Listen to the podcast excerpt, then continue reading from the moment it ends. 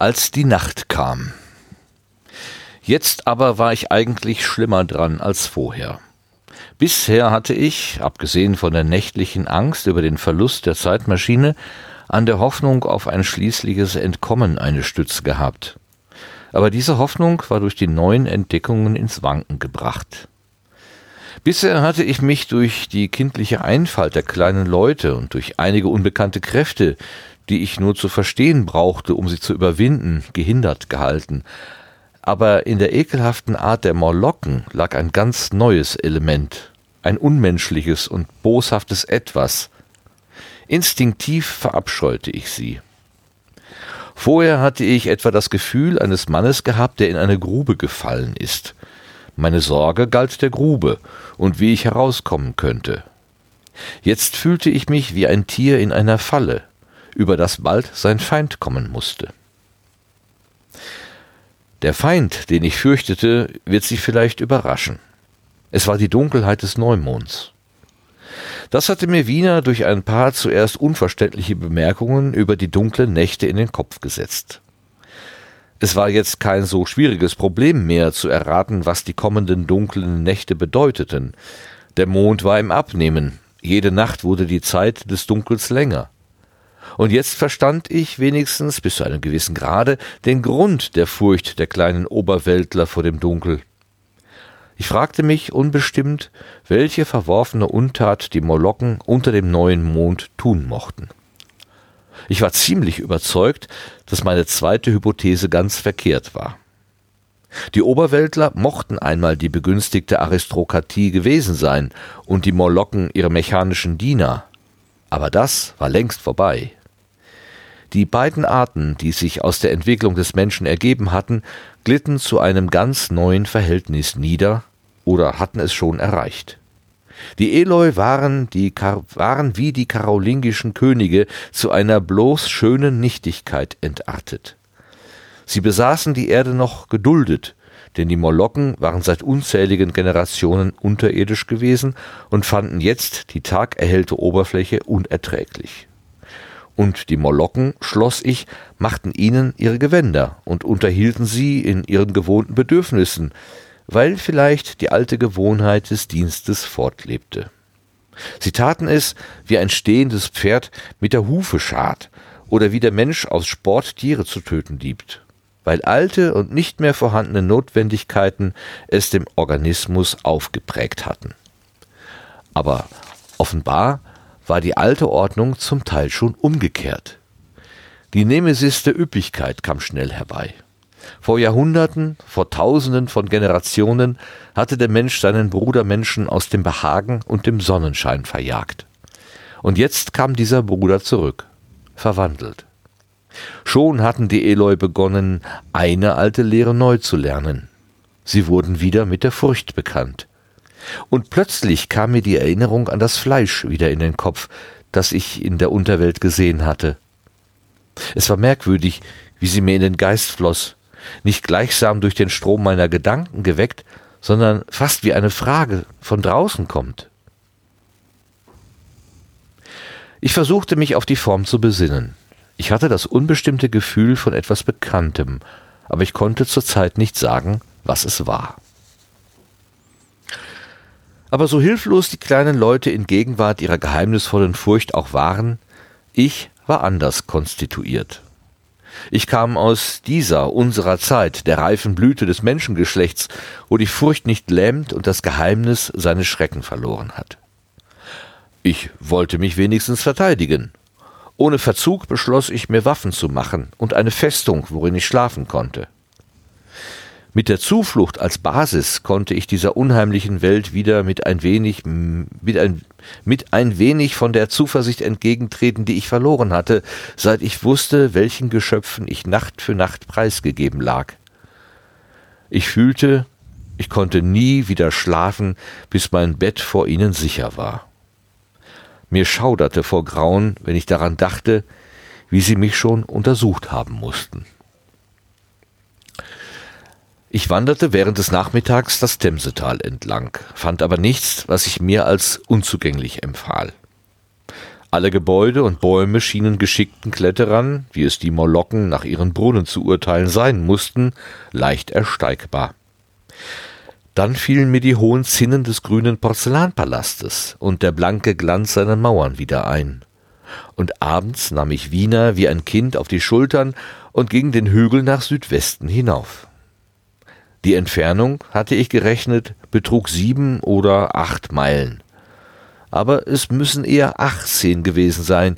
Ich hatte den Palast zuerst an einem feuchten Nachmittag gesehen, an dem die Entfernungen täuschend verringert waren.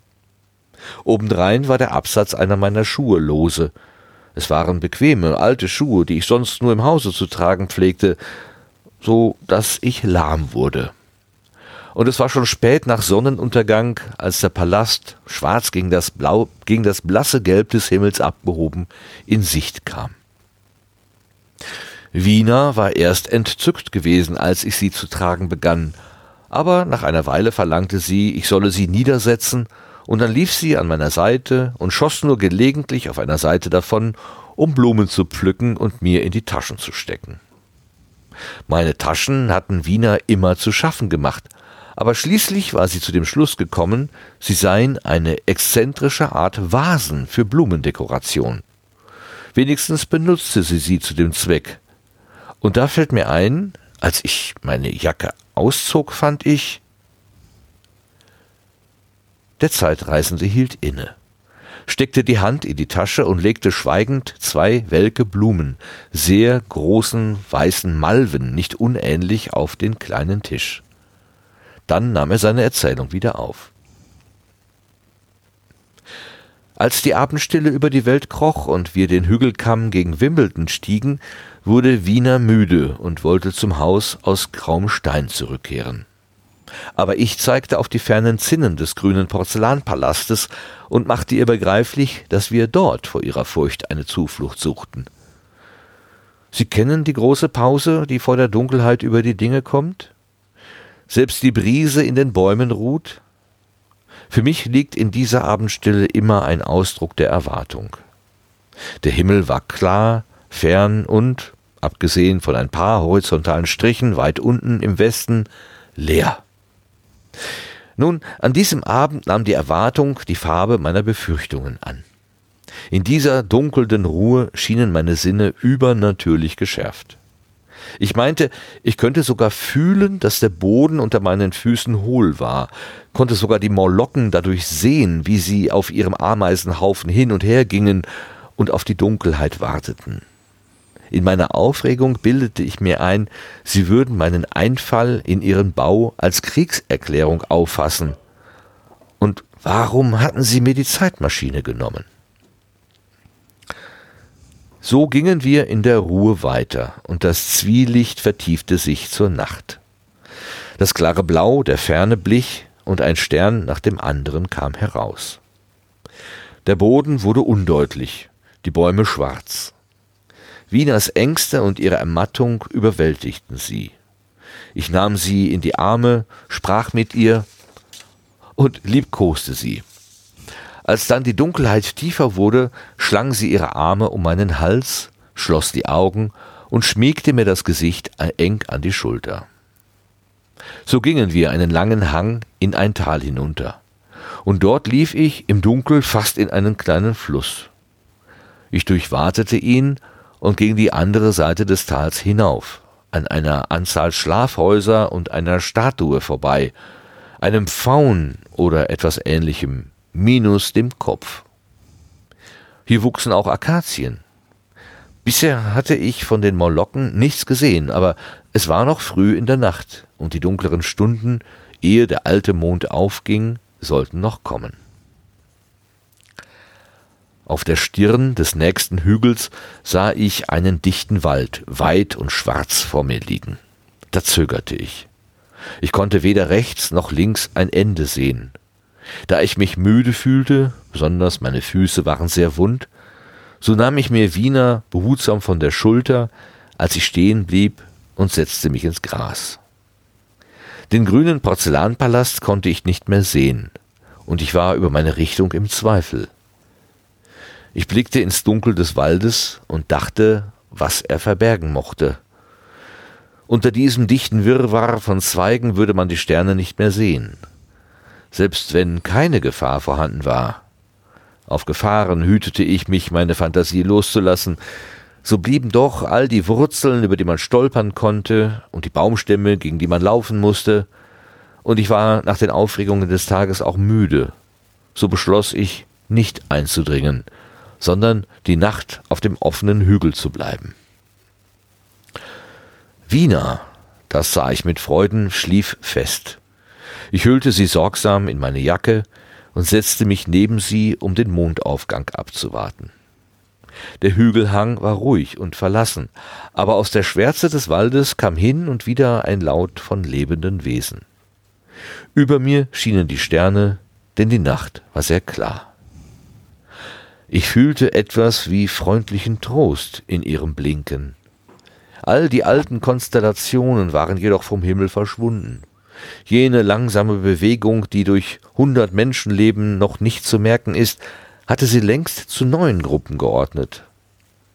Aber die Milchstraße, schien mir, war noch derselbe zerrissene Streif von Sternenstaub wie ehedem. Südwärts, nach meinem Ortssinn, stand ein sehr heller roter Stern, der mir neu war. Er war noch glänzender als unser grüner Sirius, und unter all diesen flimmernden Lichtpunkten leuchtete ein heller Planet freundlich und fest wie das Gesicht eines alten Freundes. Als ich zu den Sternen aufsah, schwanden plötzlich all meine eigenen Sorgen und alle Schwierigkeiten irdischen Lebens zusammen.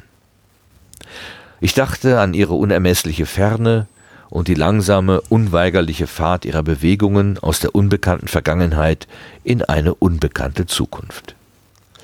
Ich dachte an den großen, fortschreitenden Zyklus, den der Erdpol beschreibt. Nur 40 Mal hatte diese stille Revolution stattgefunden während all der Jahre, die ich durchfahren hatte. Und während dieser wenigen Umdrehungen waren alle Tätigkeit, alle Traditionen, die komplizierten Organisationen, die Nationen, Sprachen, Literaturen, Bestrebungen, selbst die bloße Erinnerung an den Menschen, wie ich ihn kannte, aus dem Dasein gelöscht. Stattdessen lebten diese gebrechlichen Geschöpfe, die ihre hohen Ahnen vergessen hatten, und die weißen Wesen, vor denen ich in Angst unterging. Dann dachte ich an die große Furcht, die zwischen den beiden Gattungen herrschte, und zum ersten Mal ging mir mit einem plötzlichen Schauer die Erkenntnis auf, was das Fleisch, das ich gesehen hatte, sein mochte. Aber es war zu grauenhaft. Ich blickte auf die kleine Wiener, die neben mir schlief, das Gesicht weiß und sternengleich unter den Sternen, und ich gab den Gedanken auf. Die lange Nacht hindurch hielt ich den Geist, so gut ich konnte, von den Morlocken ab. Und ich vertrieb mir die Zeit, indem ich mir vorzustellen versuchte, ich könne Zeichen der alten Konstellationen in der neuen Verwirrung entdecken. Der Himmel blieb, abgesehen von einer Nebelwolke, sehr klar. Ohne Zweifel verfiel ich bisweilen in Halbschlaf. Dann kam, als meine Wache weiterging, eine Blässe am östlichen Himmel, wie der Widerschein eines farblosen Feuers. Und der alte Mond ging auf, dünn und siech und weiß. Und bald dahinter kam die Dämmerung und holte ihn ein und überflutete ihn. Bleich erst und dann rosig und warm. Keine Morlocken hatten sich uns genaht. Ja, ich hatte die ganze Nacht auf dem Hügel keine gesehen. Und in der Zuversicht des neuen Tages schien es mir fast, meine Angst sei unvernünftig gewesen. Ich stand auf und fand, dass der Fuß mit dem bloßen Absatz um den Knöchel geschwollen war und unter der Ferse schmerzte. So setzte ich mich wieder hin und warf meine Schuhe fort. Ich weckte Wiener und wir gingen in den Wald hinunter, der jetzt grün und heiter war, statt schwarz und widerwärtig. Wir suchten uns Früchte zum Frühstück. Bald trafen wir andere von den hübschen Menschen, die lachten und im Sonnenschein tanzten, als gäbe es in der Natur kein solches Ding wie die Nacht. Und dann dachte ich noch einmal an das Fleisch, das ich gesehen hatte. Ich war jetzt davon überzeugt, was es war, und vom Grunde meines Herzens bemitleidete ich diese letzte schwache Rinnsal aus der großen Flut der Menschheit. Offenbar war irgendwann im frühen Eins des menschlichen Verfalls den Morlocken die Nahrung ausgegangen. Vielleicht hatten sie von Ratten und solcherlei Gewürm gelebt. Schon jetzt ist der Mensch in seiner Nahrung weit weniger wählerisch und exklusiv, als er war, weit weniger als der Affe. Sein Vorurteil gegen Menschenfleisch ist kein tief verwurzelter Instinkt. Und diese unmenschliche Söhne der Menschen, ich versuchte die Sache im wissenschaftlichen Sinne zu betrachten, im Grunde waren sie weniger menschlich und ferner als unsere kannibalischen Ahnen von 3.000 oder 4.000 Jahren. Und die Intelligenz, die diesen Zustand der Dinge zur Qual gemacht hätte, war fort. Warum sollte ich mich beunruhigen? Diese Eloi waren nur gemästetes Rindvieh, das die ameisengleichen Morlocken hüteten und jagten, für dessen Mast sie wahrscheinlich sorgten. Und da tanzte Wiener mir zur Seite. Dann versuchte ich mich gegen das Grauen zu wehren, das mich überkam, indem ich es eher als eine strenge Strafe menschlicher Selbstsucht ansah. Der Mensch hatte sich damit begnügt, dass er in Behagen und Lust von der Arbeit seines Mitmenschen lebte, hatte die Not zu seiner Parole und seinem Vorwand gemacht, und als die Zeit erfüllet war, war die Not wieder zu ihm gekommen. Ich versuchte selbst, diese elende Aristokratie im Verfall wie einen Carlyle zu verachten, aber diese Geisterposse war unmöglich. Wie groß auch ihre intellektuelle Erniedrigung war, die Eloi hatten zu viel von der menschlichen Gestalt bewahrt, um nicht meine Sympathie in Anspruch zu nehmen und mich zur Teilnahme an ihrer Erniedrigung und ihrer Angst zu zwingen. Ich hatte zu der Zeit sehr unbestimmte Vorstellungen darüber, welchen Weg ich einschlagen sollte. Die erste war, mir einen sicheren Zufluchtsort zu schaffen und mir solche Waffen aus Metall oder Stein zu machen, wie ich sie fertigbringen würde. Dann hoffte ich, mir Mittel zum Feuermachen zu verschaffen, so dass ich als Waffe eine Fackel zur Hand hätte, denn nichts, wusste ich, konnte gegen die Morlocken wirksamer sein. Dann wollte ich etwas ersinnen, um die Bronzetüren unter der weißen Sphinx aufzubrechen. Ich dachte an eine Art Mauerbrecher. Ich war überzeugt, wenn ich in diese Türen eindringen und eine Fackel vor mir hertragen könnte, würde ich die Zeitmaschine finden und entkommen. Ich konnte mir nicht vorstellen, dass die Morlocken stark genug waren, sie weit fortzuschleppen. Wiener hatte ich beschlossen, in unsere Zeit mitzunehmen. Und mit solchen Plänen im Geist folgte ich unserem Weg zu dem Gebäude, das meine Fantasie zu unserem Wohnsitz erwählt hatte.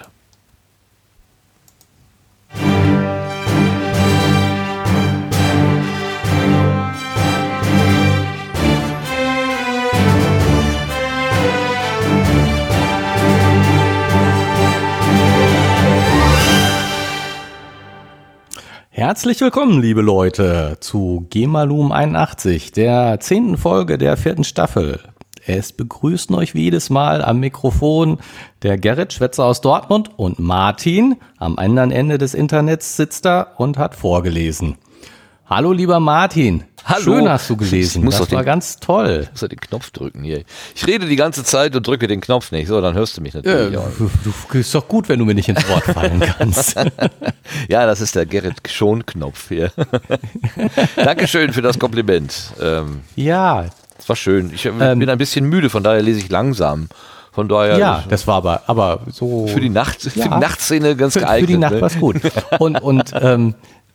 Wir gehen es ja sowieso der Reihe nach durch, aber ich muss sagen, dieser Abschnitt hat mich ganz schön in Bann geschlagen. Ich meine, ich habe es ja gestern vorgelesen, also nicht vorgelesen, sondern vorher schon mal gelesen, genau, damit ich heute nicht ganz überrascht war.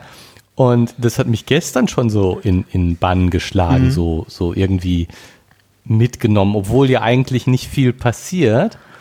Und heute nochmal, und das finde ich schon irgendwie, ja. Ja, er hat jetzt, du was geschafft? Dankeschön. Ja, aber es ist jetzt einfach auch die Kraft der Worte, ne? Und die Geschichte, genau. Er hat jetzt ein paar mehr Informationen Und die sind nun alle auch nicht besonders, sagen wir mal, beruhigend. Und diese Schlusserkenntnis, die ihm da kommt, die hatten wir ja vor 2 oder 3 Folgen schon. Folgen hatten wir das einfach mal so in den Raum geschmissen, dass das ja möglicherweise sowas wie... dass die Keule ein Körper war. Die Keule ein Körper und dass die Eloi tatsächlich so eine Art, wie haben wir das denn genannt? Freilandhaltung für die Morlocken ist, ne? Sowas hatten wir gesagt. Und er kommt jetzt tatsächlich zu demselben gruseligen Schluss. Dass das so sein könnte. Mhm. Also, da waren wir schneller in der... Naja, sagen wir es mal so, der Herr Wells hat es uns in den Kopf gelegt. Der hat das alles schon so gedacht. Ja, aber das ist, ich stelle mir das auch so, also ich kann mir natürlich nicht vorstellen, wie die Zeitreise ist und 800.000 Jahre in die Zukunft zu reisen. Aber wenn du irgendwo bist und erstmal hast du das Gefühl, ach, hier ist ja alles tutti, alles ganz schön, alles ganz nett. Und so langsam kommen dann so Zweifel und dann stellt dir, ich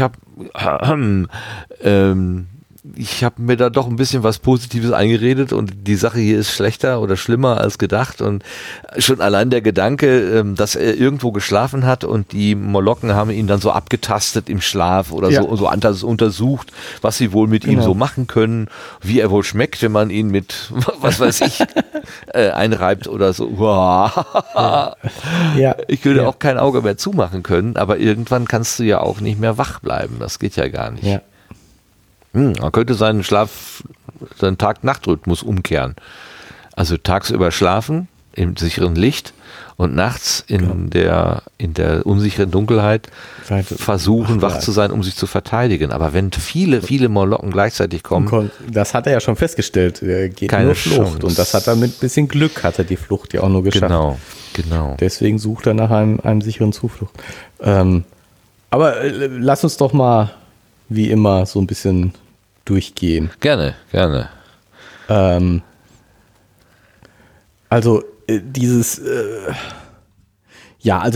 er sozusagen mit dieser neuen Erkenntnis, es gibt diese Morlocken und die sind nur echt nicht nett oder kommen ihm nicht nett vor und er fürchtet sich davor.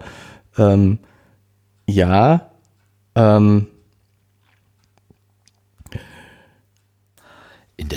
hat ja auch gleich eine Theorie, wie das entstanden sein könnte. Also er hat ja diese Hypothese gehabt, die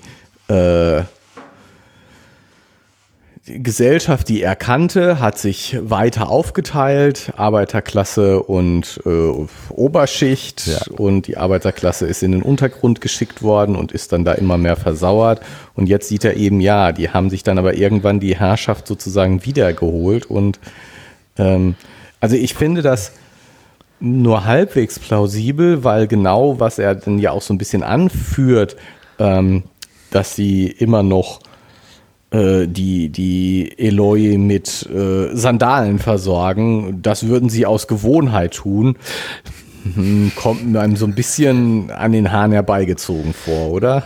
Okay, also dass man das einfach so macht, weil man das immer schon so gemacht hat, aber ich meine, wir striegeln die Pferde auch, ne?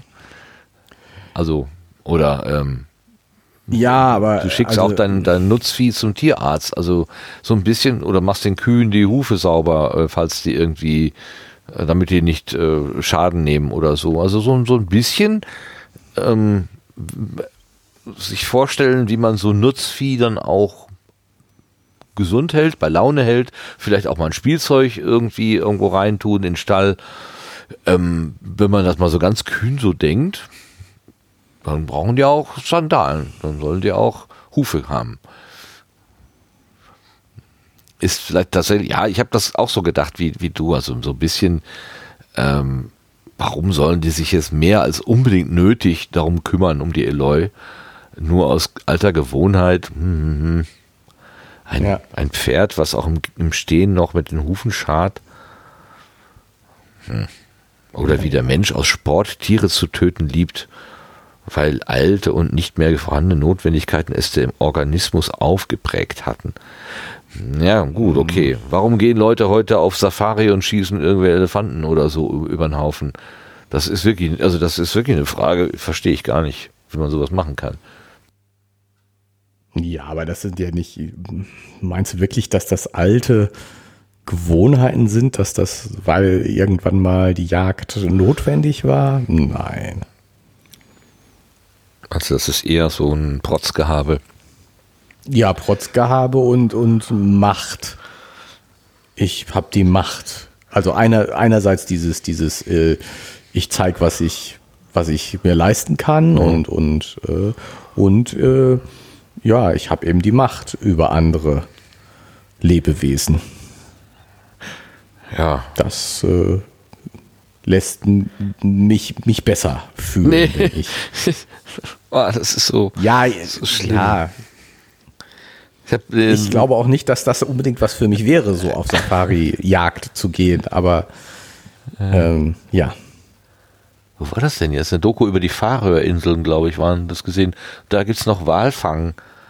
Und das wird auch so hochgehalten als alte Tradition, weil das war dann der glorreiche Kampf, Männer gegen die Natur und so weiter. Mhm. Und heute machen sie es so, dass sie einfach ganz, ganz viele Boote nebeneinander durch einen Fjord, mit vielen, vielen Booten nebeneinander durch einen Fjord fahren und da so eine Gruppe Wale vor sich hertreiben, die alleine vom Motorengebrumm davon schwimmen. Ja. Und die treiben sie dann bis zum Ende des Fjords und da stehen dann Menschen mit langen Messern und hauen die Tiere tot.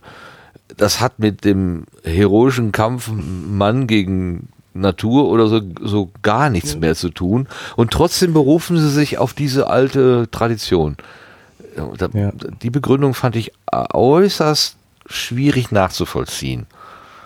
Also das hatte, wenn da jetzt 8 Leute im Ruderboot irgendwie draußen auf dem Meer mit einer Harpune ein Tier jagen oder so, das könnte ich sogar noch als Tradition irgendwie mir vorstellen, aber diese Art von Abschlachten, was die da veranstaltet haben, wow, das war einfach nur widerlich.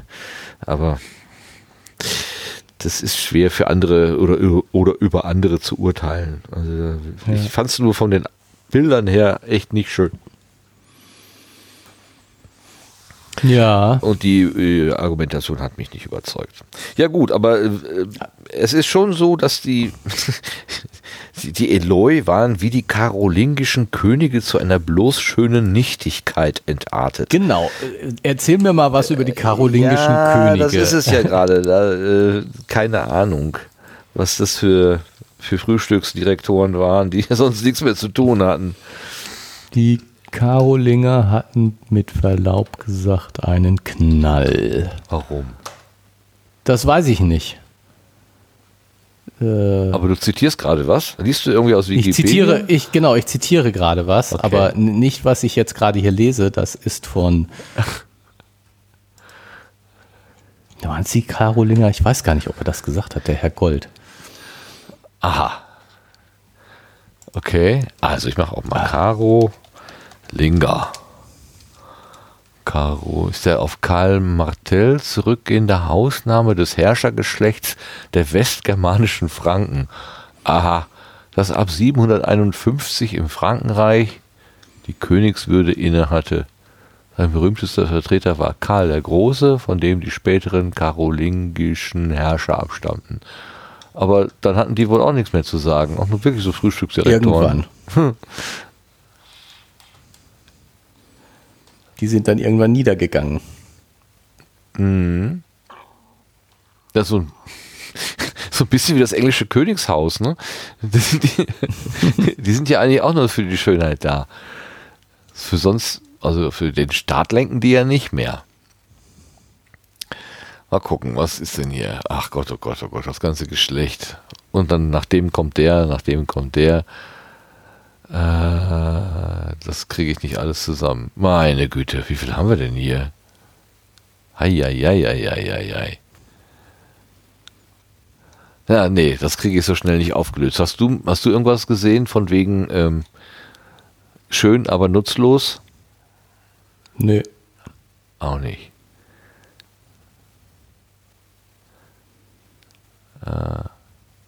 nicht thronfähige Nachkommen unehelicher Kinder der karolingischen Herrscher sowie Nachkommen Karls des Großen in weiblicher Linie existieren in großer Zahl. Aha. Okay. Na gut, dann nehmen wir das einfach mal so hin, würde ich sagen. Ja, weil also ich glaube, das finden wir jetzt so schnell nicht. Nee. Eine bloße Nichtigkeit. Ja.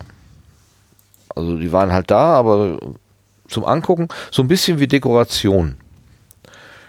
Ach so, übrigens, dekorieren können sie ja am besten, die Eloi. Zumindest Wiener hat ja Spaß am Dekorieren offenbar. Ja. Lebendige Dekoration. Karolinger, ich bin doch noch nicht fertig mit den Karolinger. Okay. Weil ich meine, die sollen doch...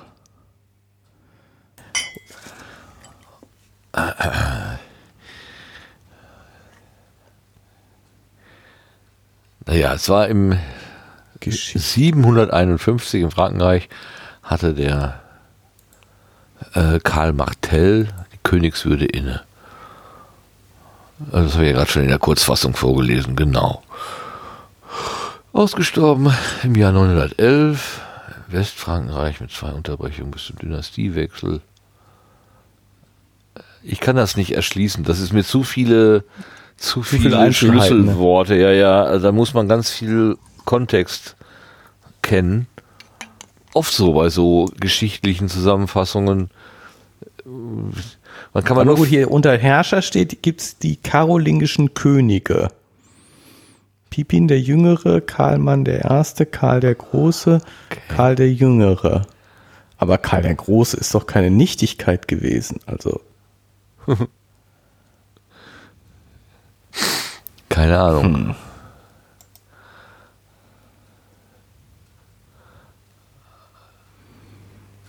Das hört sich irgendwie... Was hat der Karl der Große gemacht? Hat er irgendwas... Er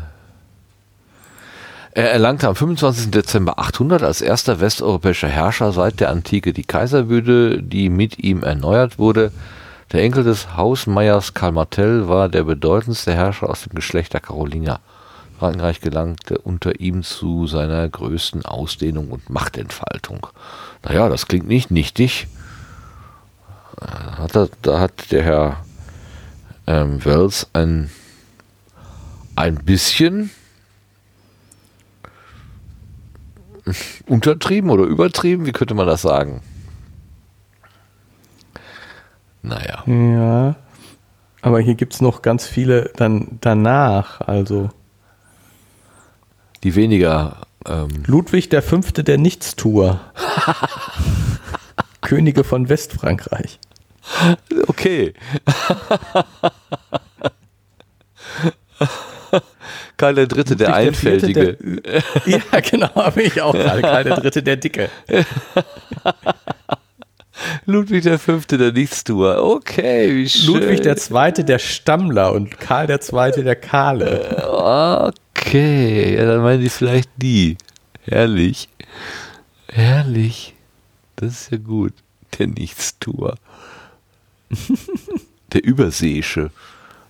Was ist das denn, der Überseeische? Ludwig der Vierte Frankreich, der Überseeische. Transmarinus.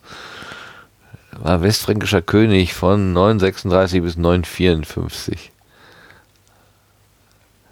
Oh, das ist immer so eine Textwüste hier.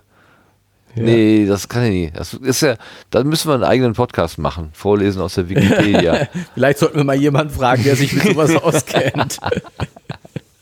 Das stimmt. Aber gut, also dieses mit dem Nichtstuer und dem Lahmen und was weiß ich, also das... Also bei dem Nichtstuer steht, Moment...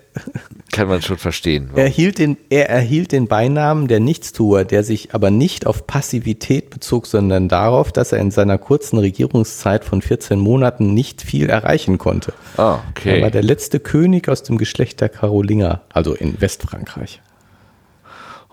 Konnte auch nicht viel falsch machen. Man konnte einfach gar nichts machen.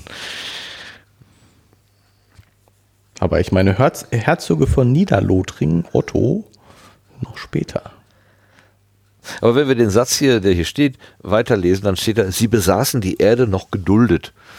Das heißt, es waren einst Mächtige, die dann irgendwann ihre Macht verloren haben und das Volk hat sie im Prinzip so weitermachen lassen. Ja, ne? Genau. Stör uns nicht, sitzt da auf deiner Burg und mach du da dein Burg, wie nennt man das denn, Hofstaat, halt den mal so schön, aber... Ist schon okay, mach du mal. Ja, ich meine, so wie die Morlocken, ich meine, das steht da ja auch, wollen gar nicht mehr an die Oberfläche. Genau. Also sozusagen, es gibt keinen Kampf um die Wohngebiete. Hm. Ja, saubere Trennung.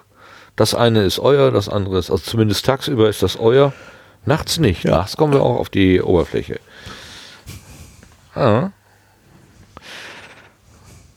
Na ja, gut, und ob die jetzt, aus welchem Grund sie die Gewänder und Sandalen machten, das wissen wir ja noch nicht hundertprozentig. Es ist ja nur eine Schlussfolgerung seinerseits. Und er hat sich ja schon ein paar Mal auch falsch geirrt. Ja, also genau. Hat auch ein paar Mal falsch geschlussfolgert. Und im nächsten Absatz irrt er sich nochmal. Was schreibt er denn da? Oder was sagt er denn da? Aber so hilflos wie die kleinen Leute in der Gegenwart ihrer geheimnisvollen Furcht doch waren, ich war anders konstituiert. Ich kam aus unserer Zeit, der reifen Blüte des Menschengeschlechts. Und ich sage dir, nein, da hat er sich geirrt, weil die reife Blüte des Menschengeschlechts ist natürlich erst 100 Jahre später, nämlich jetzt. Oh. Oh Gott, oh Gott, oh Gott. Du hältst es also für eine reife Blüte? Nein, nicht wirklich, aber ich finde es auch witzig, dass er das denkt. Ja, aber es gab doch mal so eine Zeit des anstehenden wie nennt man das denn? Da, wo die Dampfmaschinen erfunden wurden, Industrialisierung. Wo ja, man genau, das ist ja aus der Zeit. Genau, wo die Menschen wirklich so eine sehr starke Euphorie hatten, dass sie sozusagen jetzt alles... also noch ein paar Jahre, dann haben wir alle wissenschaftlichen Erkenntnisse und dann kannst du nicht mal besser werden. Ja, weil du einfach mehr Kraft hast, als du eigentlich selber hast. Das ist mir die Tage so durch den Kopf gegangen, als ich so viele Leute mit E-Bikes fahren sah. Und dann habe ich so überlegt, warum sind denn eigentlich diese E-Bikes so wahnsinnig populär? Weil Radfahren an solches ja Spaß macht, aber wenn du beim Radfahren an deine eigenen Grenzen kommst und immer merkst, verdammt, dieser Berg ist zu steil, oh, verdammt, dieser Wind ist zu stark, ich komme dann doch nicht, dann verliert man seinen Spaß dran. Aber wenn dann plötzlich auf Knopfdruck mehr Kraft da ist, als mein eigener Körper hergibt, dann macht das wieder richtig Spaß. Und so stelle ich mir das vor bei den Dampfmaschinen, die dann plötzlich PS-Leistungen hatten oder was auch immer für eine Leistung. Plötzlich hatte man mehr Kraft, als ein einzelner Mensch überhaupt haben kann. Und mit dieser Überschusskraft war plötzlich alles denkbar. Dass man vielleicht einen Turm bis zum Mond baut oder was auch immer, keine Ahnung. Ja, genau. Also, habe ich ja gerade schon erzählt, dass ich am Wochenende so ein bisschen heftiger im Garten gewerkelt habe. Mhm. In einem Garten gewerkelt habe. Mit einem Gerät und, oder mit eigener Kraft, Muskelkraft? Ja, darauf wollte ich nämlich jetzt gerade hinaus. Wir hatten da, also ich habe das nicht alleine gemacht und wir hatten da so einen kleinen Mini-Bagger. Auch. Ja, das ist auch sowas. Und natürlich habe ich den auch mal ausprobiert, aber ich fühle mich da extrem unwohl immer drin, weil ich weiß ich nicht, es ist mir so unangenehm, genau dieses, dass man es nicht unter Kontrolle hat. Also ich meine so richtig, wenn du das einigermaßen kannst, dann bewegst du die Hebel ja so, also du denkst gar nicht mehr, ne, sondern du denkst, ich will jetzt die Schaufel, soll das und das machen und dann machen die Hebel schon das Richtige, ne?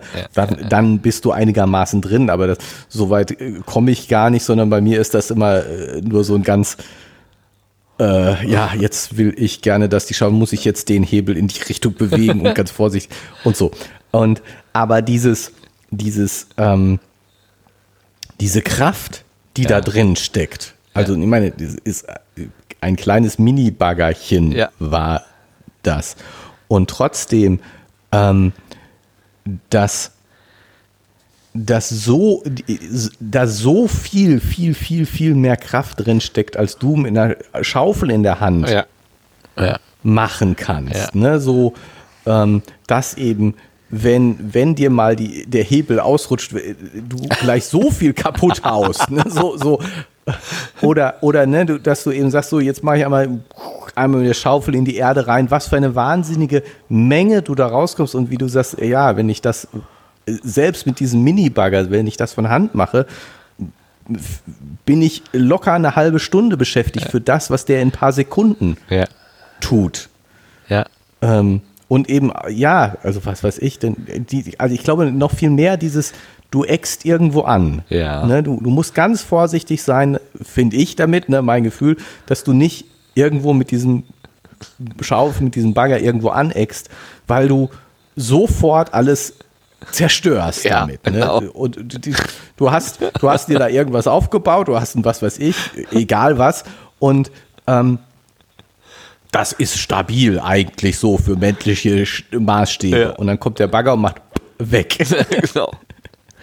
Genau.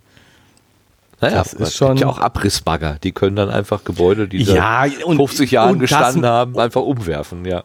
Und das mit diesem wirklich super Mini-Gerät, ne, wo du so eigentlich das Gefühl hast, das ist eher ein Spielzeug als was Ernstes und trotzdem so unendlich viel mehr Kraft als ein Mensch. Ja.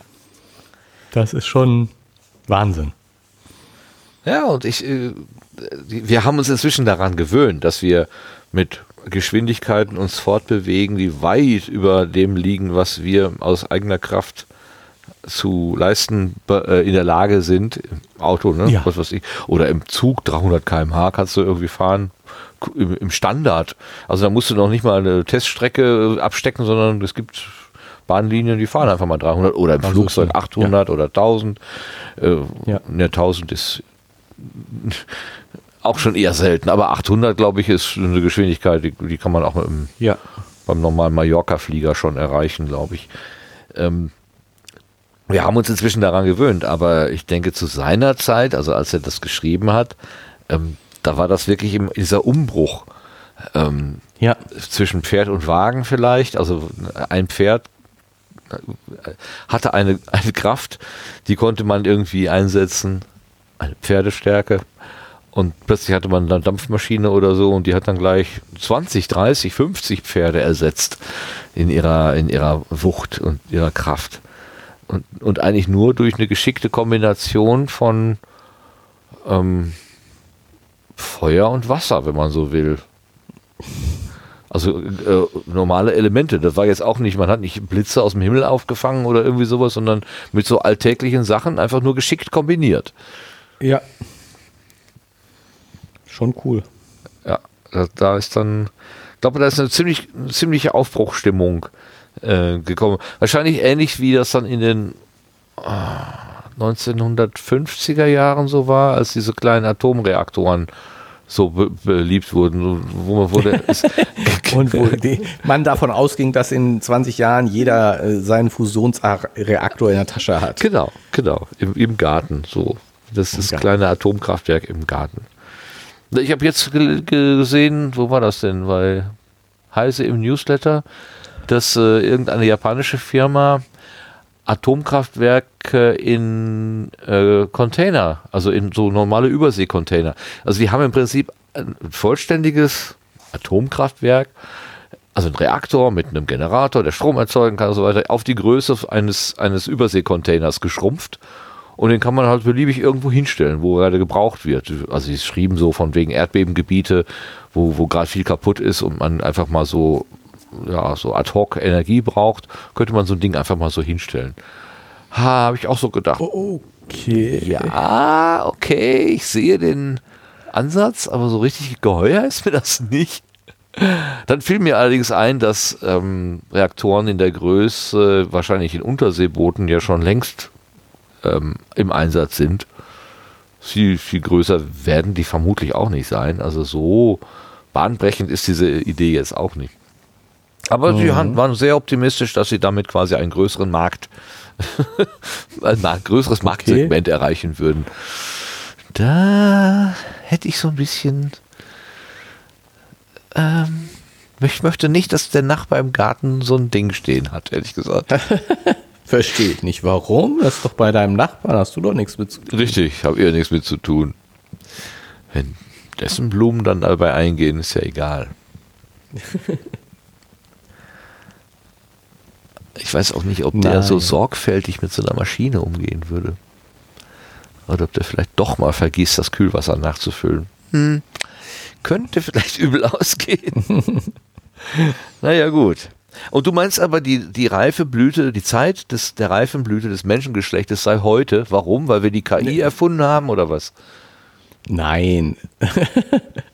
Nein, ich wollte das genau als ironisch, dass wir das heute nicht mehr denken, weil wir gesehen haben, dass es damals nicht so war. Ja, ich meine, wir haben ja jetzt vor kurzem noch so drüber nachgedacht, weil uns sowas wie Klimawandel bevorsteht. Wir erleben einen Krieg beim Nachbarn des Nachbarn und wir erleben eine Pandemie, die jetzt auch schon seit etlichen Monaten herumgeht und die wir dann doch nicht so richtig in den Griff kriegen. Das widerspricht eigentlich so einer Idee, 70 Jahre Frieden. Sowas wie Krieg gibt es gar nicht mehr, muss ich mir gar keine Gedanken mehr drum machen. Bei den Gesundheitsthemen, wir haben im Prinzip jede Krankheit im Griff, abgesehen von Krebs und AIDS, aber doch, AIDS haben wir eigentlich auch schon ganz gut im Griff. Also Krebs ist noch das Letzte so. Also ansonsten haben wir alles im Griff. Und sowas wie eine Weltveränderung, also dass die Grundbedingungen unseres Lebens, also dass die Temperatur in einem lebbaren Bereich ist, dass wir genug Wasser haben und so weiter, dass das seit meiner Geburt ist das so und das wird wahrscheinlich auch noch 200.000 Jahre so weitergehen, dass das plötzlich ins Wanken gerät. Und dass wir erleben, sowas wie Frieden ist durchaus gar nicht so selbstverständlich. Und sowas wie dauernde Gesundheit und Unversehrtheit ist auch nicht so selbstverständlich. Und es kann durchaus sein, dass irgendwann mal es so heiß ist oder so kalt oder das Wasser so hoch steht, dass lebenswerte Flächen überhaupt nicht mehr lebenswert sind. Das sind alles so Sachen, die sind irgendwie neu. Zumindest in den unmittelbaren Erleben. Das mit dem Klimawandel, das wissen wir eigentlich seit 70 Jahren. Ja, und ohne jetzt ich würde aber insofern widersprechen wollen, als dass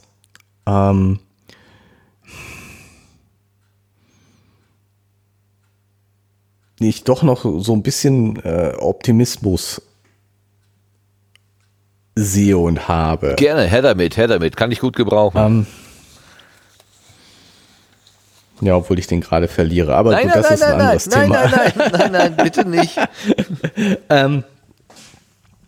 Und zwar, ich würde schon sagen, wir haben ernste Probleme. Und die Pandemie ist mal wieder eine Pandemie und vielleicht wird es in Zukunft häufiger welche geben, als es in der Vergangenheit welche gegeben hat. Aber sowas wie diese Pandemie hat es auch früher schon gegeben und es ist jetzt nicht sozusagen ein singuläres Ereignis. Und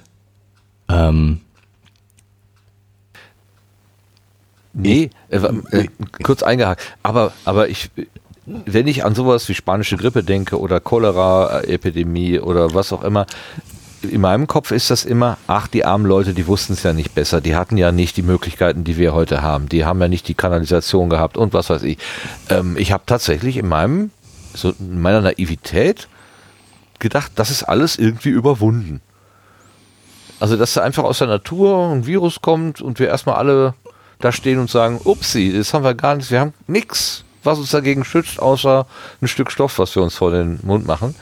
Und vielleicht dann ein paar Monate später dann auch eine Schutzimpfung, die zumindest mal den schweren Verlauf reduziert, was ja auch schon genial ist, dass wir in der Geschwindigkeit überhaupt zu einer Schutzinfo gekommen sind. Aber so, dass erstmal da was steht und sagen, oh, ja, jetzt wissen wir auch erstmal nicht. Diese Erschütterung hätte ich nicht mehr erwartet, tatsächlich. Da war ich so naiv zu glauben, ach, das geht schnell wieder weg. Dass das jetzt dass es uns 2,5 Jahre begleitet, hätte ich und noch länger, hätte ich ja nicht vermutet. Vorbei. Jetzt glaube ich dran.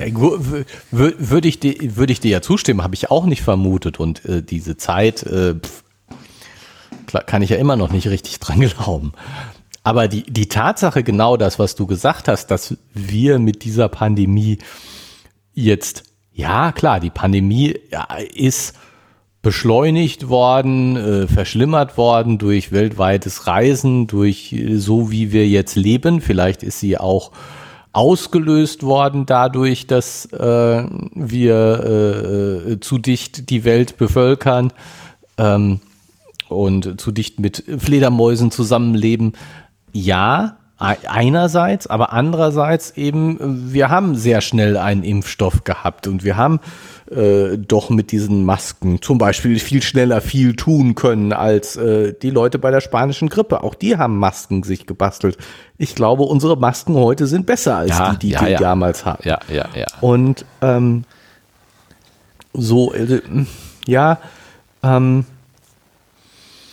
aber es fühlt sich nicht an wie die reife Blüte des Menschengeschlechts, beim besten Willen nicht. Nein, also da würde ich dir ja 100%ig zustimmen. Die reife Blüte des Menschengeschlechts, die sehe ich auch irgendwie gar nicht. Also ich sehe kein Ende, weil die reife Blüte wird ja heißen, es ist ein Plateau erreicht sozusagen. Vielleicht geht es noch weiter, ganz, ganz, ganz langsam, aber im Wesentlichen hätten wir ein Plateau erreicht. Und das sehe ich. Da würde ich dir zustimmen, sehe ich nicht. Aber ich sehe auch irgendwie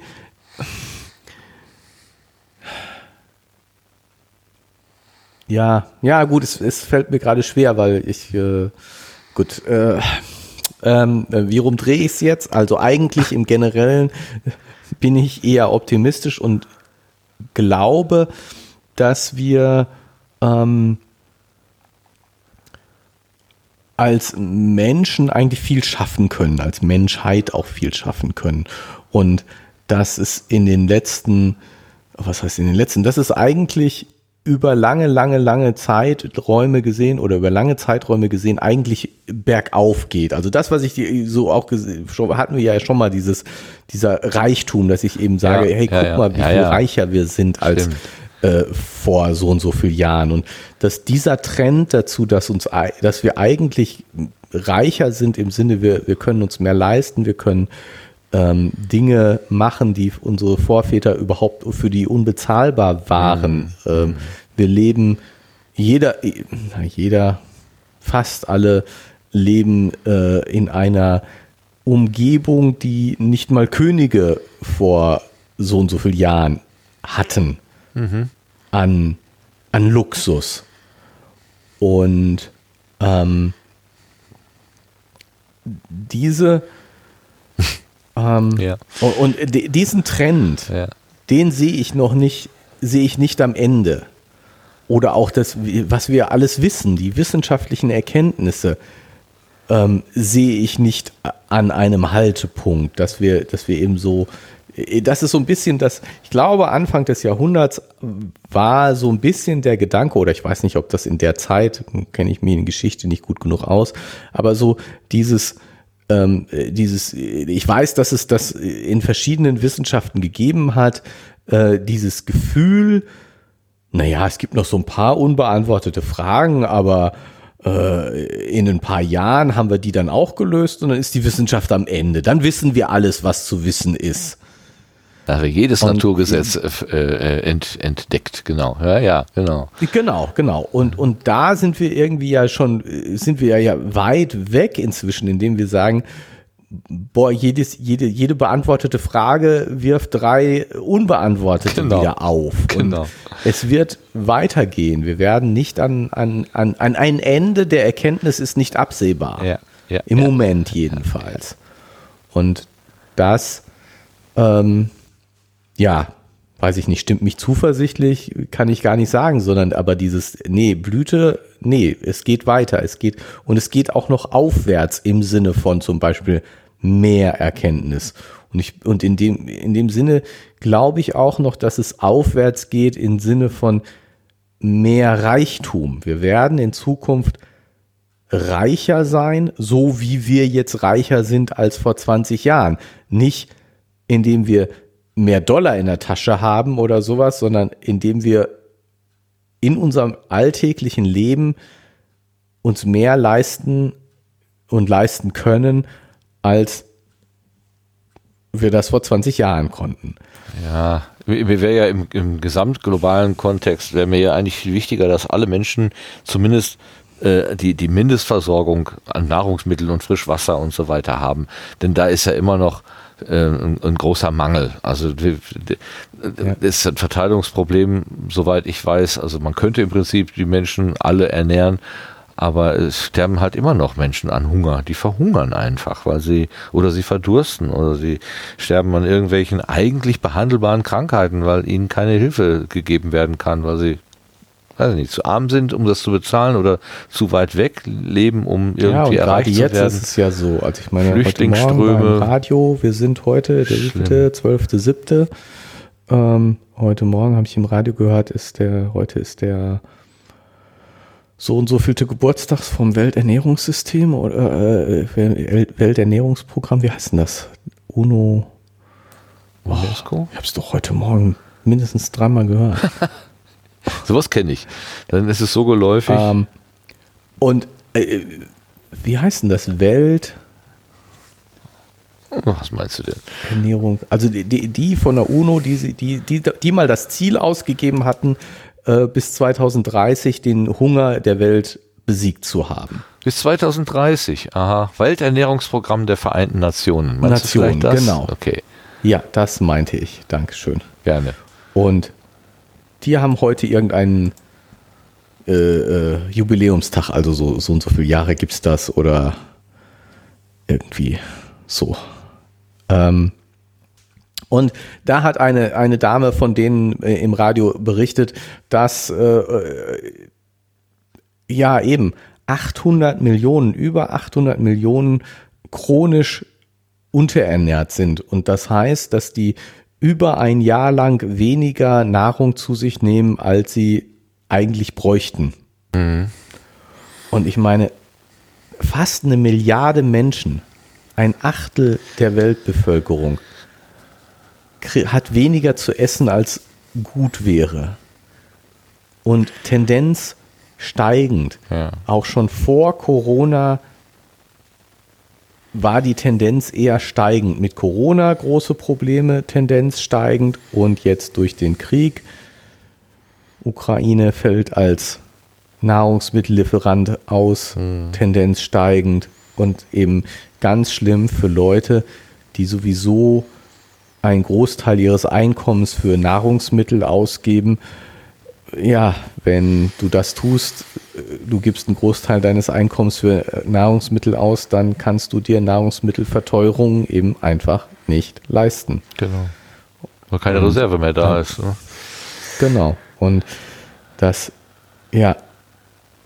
ist die aktuelle Situation. Also ich glaube, diese 800.000 ist sozusagen die Zahl, die sie von 2021 ja. 800 Millionen, die Zahl, die sie von 2021 haben, also jetzt aktuelle Situation wissen sie noch gar nicht und alle Voraussicht nach steigt die Zahl deutlich gerade. Das heißt, dieser Gedanke, uns geht es eigentlich besser als früher und so, das ist doch beschränkt auf eine gewisse, hier unsere westliche Welt. Ja, und auch eben, das glaube ich nicht in dem Sinne, dass das über eine gewisse Zeit gemittelt ist. Also, was hat sie noch gesagt? Boah, ich hätte mal besser aufpassen sollen. Ich meine, seit 2017 oder so sagt sie, habe ich jetzt so im Hinterkopf, hat sie gesagt, dass die Zahlen wieder steigen. Also es gab eine Zeit, wo die wo es besser geworden ist. Mhm. Und seit 2017 gibt es sozusagen wieder einen Abwärtstrend. Und mit Corona und dem Krieg hat sich der Abwärtstrend natürlich beschleunigt. Okay. Und so in diesem Sinne, also ich meine, guck dir den Zweiten Weltkrieg an. Natürlich, da hat es in der Zeit keinen Fortschritt gegeben, sind die Leute auch nicht reicher geworden in der Zeit, wo so viel zerstört worden ist. Außer Raketentechnologie, die ist da geboomt. Sodass du dann später mit derselben Technik zum Mond geflogen werden konnte. Ja, aber ich verstehe schon, was du meinst. Das eben sozusagen, wenn du dir anguckst, wenn ich vom Durchschnitt der Leute rede, passt das nicht. Man muss sich so ein gewichtetes Mittel irgendwie überlegen. Aber dieser Eindruck, wir sind immer reicher, so habe ich dich ja von überzeugen können. Und ich bin da sehr überzeugt von, dass das so ist. Aber natürlich nicht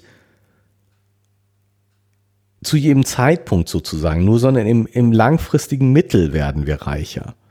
Und so ein Krieg ist ganz bestimmt ein Rückschritt da drin. Ja. Die Leute in der Ukraine werden gerade nicht reicher. Nee. Definitiv. Ja, und das auch für etliche Jahre nicht. Ja, ja. Im Gegenteil, das Hab und Gut, was da noch ist, wird ja noch weiterhin aktiv kaputt gemacht. Ja, ziemlich. Dieses Zerstören, dieses Kaputtmachen, es ist ein Wahnsinn. Es ist einfach ein Wahnsinn. Da musst du irgendwelche Panzer und was weiß ich, Haubitzen kaufen für teures Geld und an anderen Orten kriegen die Leute nicht mal einen Teller Reis pro Tag. Das ist ein solcher Irrsinn. Statt Panzer kaufen sollte man lieber Essen kaufen oder Essen dahin schicken, wo es gebraucht wird. Aber du kannst auch, ich kann jetzt auch nicht allen Ernstes sagen, verzichtet auf alle Panzer. Das lässt mein Verstand gerade auch nicht zu. Natürlich muss sich eine Nation wehren können, wenn sie überfallen wird, unberechtigterweise.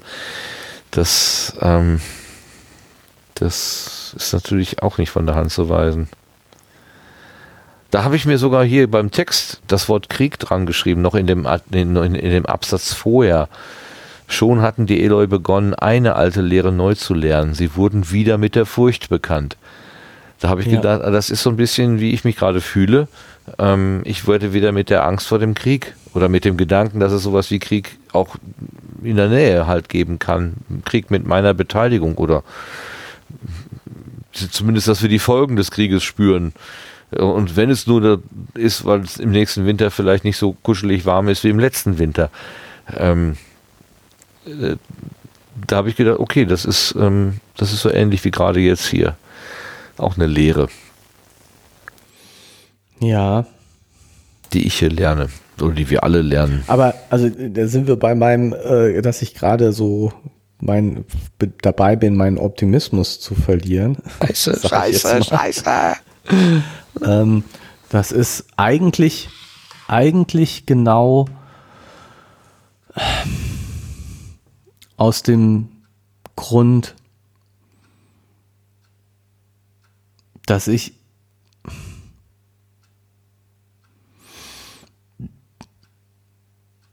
ehrlich gesagt gerade in dem, was du gerade gesagt hast, einen Rückschritt sehe.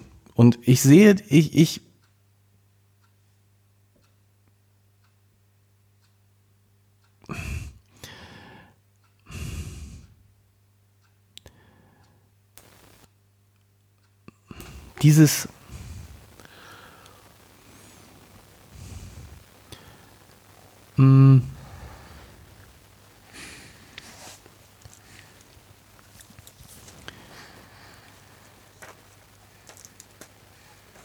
eine Nation muss doch sich verteidigen können.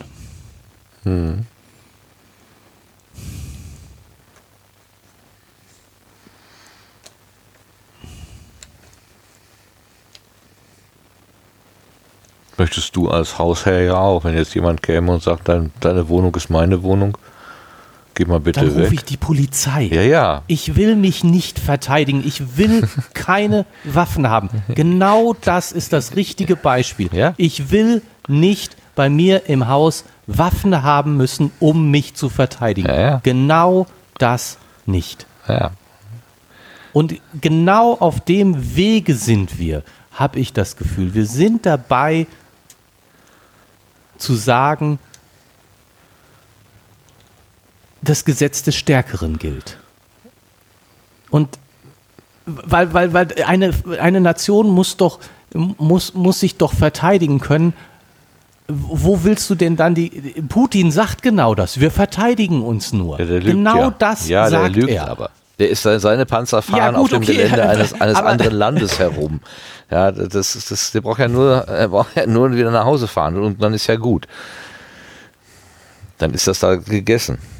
Also er versucht einfach alte Grenzen, die aus seinem Sowjetreich existieren, die wieder einführen. Das ist ja, und also jetzt mal, ich meine, nicht, verstehe mich bitte nicht falsch.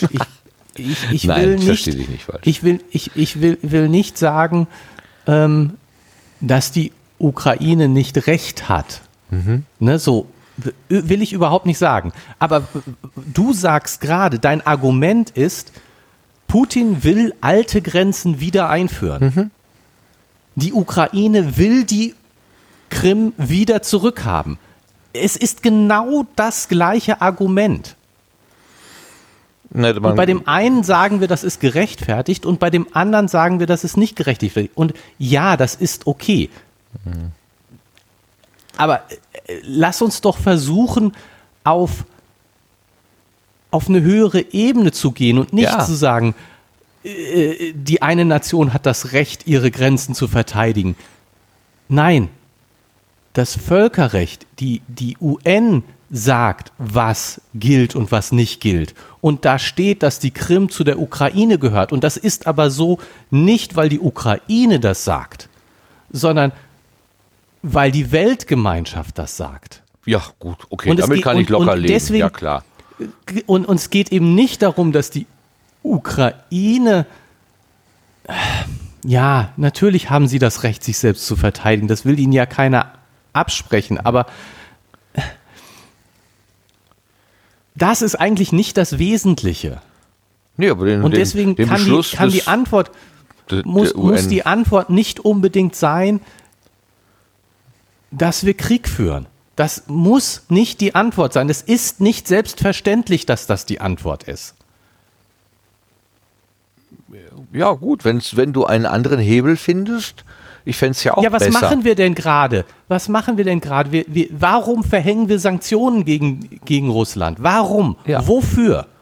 Naja, um da eine Wirkung eine Einsicht zu erzwingen oder was auch immer.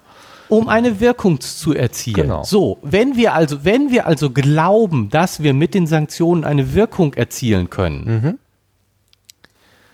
warum brauchen wir dann noch den Krieg zusätzlich? Weil da Panzer stehen und schießen auf Wohnhäuser und Supermärkte. Würden die nicht sofort aufhören zu schießen, wenn es keine Verteidigung geben würde? Ehrlich gesagt, wenn wir keine Waffen liefern, also ich sage nicht, dass wir es nicht tun sollen. Bitte nicht missverstehen, ich sage nicht, dass wir es nicht tun sollen. Aber diese Selbstverständlichkeit, die finde ich extrem schwierig. Und man muss doch, jeder, der für Waffenlieferungen ist, muss doch zugeben, dass er sagt, oder die Alternative ist, wenn wir keine Waffenlieferungen liefern, dann ist Waffenlieferungen verlängern den Krieg. Das muss doch jedem klar sein. Ja. Wenn wir keine Waffen liefern, dann wird die Ukraine sehr schnell kapitulieren müssen. Dann wird es einen Diktatfrieden von Russland geben. Alles schlimm und nicht toll, aber es sterben weniger Leute. Das Argument habe ich schon gehört und auch Experten gehört, die gesagt haben, ja, dann guck doch mal in die Vergangenheit oder in die Geschichte. Die dann von den Russen okkupierten Gebiete sind teilweise dann leider im Nachhinein quasi entvölkert worden, indem die Menschen dann da irgendwie zu Tode gebracht worden sind, auch ohne Krieg. Also ohne Krieg. Da kenne ich mich jetzt aber nicht gut genug aus. Und ich verstehe genau, was du meinst. Also die Barbarei mit Barbarei zu bekämpfen, das ist keine Lösung. keine Lösung für die irgendwie ein Stück weit nach vorne führt. Das ist auch mein Verständnis, aber mein Bauch sagt mir im Moment, eine schießende Kanone muss ich im Moment erstmal mit einer anderen schießenden Kanone aufhalten, bis überhaupt mal etwas Gleichstand geschaffen ist, wo dann überhaupt eine Alternative zur Barbarei möglich wird. Weil sonst hat ja der Stärkere einfach immer gewonnen. Der kommt da rein, schießt sich durch die Gegend und sagt, das ist alles meins und dann ist gut. Den kriegst du dann nie wieder raus. Das weiß ich nicht. Also ich finde es schwierig. Das ist total schwierig. Und, natürlich. Ja, aber ich finde, zu viele Leute sagen, wir müssen unbedingt Waffen liefern und es ist ganz klar und es gibt keine Alternative und die Leute, die gegen Waffenlieferung sind nur Egoisten, weil sie im Winter nicht frieren wollen? Nee, also ich glaube eher im Gegenteil. Lass uns doch mal zusehen, dass wir ernsthaft ich glaube, ich würde lieber frieren als Waffen liefern, wenn das eine Alternative ist. Ja. So, und ich sehe bei vielen Waffenlieferern, dass sie da sagen, nee, frieren ist jetzt nicht so gut, ich liefere lieber Waffen. Ja. So. Das so einfach ist die Lage natürlich nicht. Du hast schon recht. Also im Grunde verlängert das nur diese Auseinandersetzung und je länger diese Auseinandersetzung aktiv, also heißer Krieg ist, sterben Menschen und das will man ja eigentlich nicht. Also in Gottes Namen, lass uns zum Kalten Krieg zurückkehren. Der bringt wenigstens weniger Menschen um. Ja, kann man auch irgendwie mitleben. Haben wir ja jahrelang mitgelebt. Aber ich kann auch, also ich stelle mir immer vor, ich bin da Ukrainer und muss erleben, wie mein Supermarkt gerade zerbombt wird oder mein Kindergarten oder der Mensch, der mir gerade... Also ich kenne das noch aus einer Geschichte von meiner Mutter, die mir erzählt hat, wie sie da im Bunker gesessen haben im Zweiten Weltkrieg und dann fiel die Bombe. Also die waren in einem Stollen, in einer Höhle sozusagen und die Postbotin, die stand relativ weit vorne am Eingang der Höhle und ist dann von einer Bombe, die da runtergekommen ist, zerfetzt worden. Das war eine unmittelbare Betroffenheit. Dann ist einfach die Postbotin nicht mehr da. Und will man das einfach geschehen lassen und einfach so passieren lassen, ohne Gegenwehr? In meinem Bauch sagt, das geht nicht. Mein Kopf sagt, Barbarei mit Barbarei beantworten ist auch keine Lösung. Ich bin da selber sehr zerrissen. Also ich bin eigentlich von so einer pazifistischen Idee getragen, aber ich würde auch, glaube ich, wenn jemand kommt und sagt, hier... ich mache jetzt deine Liebsten tot und ich hätte irgendwas in der Hand und könnte dem das über den Schädel ziehen, dann würde ich dem das über den Schädel ziehen. Dann wäre ich ziemlich sicher, dass ich mich dann nicht einfach nur ergeben würde und sage, ja, dann mach doch meine Liebsten tot. Das würde ich auch nicht können. Das ist alles Theorie. Ja, aber ist das die Situation? Also das ist doch die Frage. Ist das wirklich die Situation, in der wir sind? Nein, wir nicht, aber die Ukrainer auch. Die können natürlich jetzt, was haben wir heute gesagt, es wäre ein vereinfachtes System, wo man jetzt russische Pässe beantragen kann. Die haben die Möglichkeit, Russen zu werden, die wollen aber nicht. Und mit Zwang, man kann sie ja nicht dazu zwingen, jetzt plötzlich Russen zu werden. Und ich finde, wir haben überhaupt nicht das Recht zu sagen, was sie tun sollen. Das könnten nur die Ukrainer selber. Und wenn sie sagen, ihr könnt uns helfen, indem ihr uns dieses und jenes gebt, dann kann man sagen, ja, ist das wirklich eine Hilfe? Und ja, das ist eine Hilfe. Okay, dann kann man sagen, nee, kriegt ihr aber nicht. Oder sagen, ja, okay, mit viel Bauchkneifen machen wir das. Oder man ist wie die Japaner, die einfach sagen, wir geben nichts. Das gehört in unsere Verfassung. Wir haben bestenfalls Territorialverteidigung, aber wir mischen uns nicht in irgendwelche anderen Konflikte ein. Das haben wir in unserer Verfassung geschrieben. Im Prinzip hat sich Deutschland ja auch ganz lange so verhalten. Ja. Also, ne? Möchte man auch gerne. Ich bin da immer, ja, in gewisser Weise wäre ich da immer noch für, aber das ist eine schwierige Frage, ja.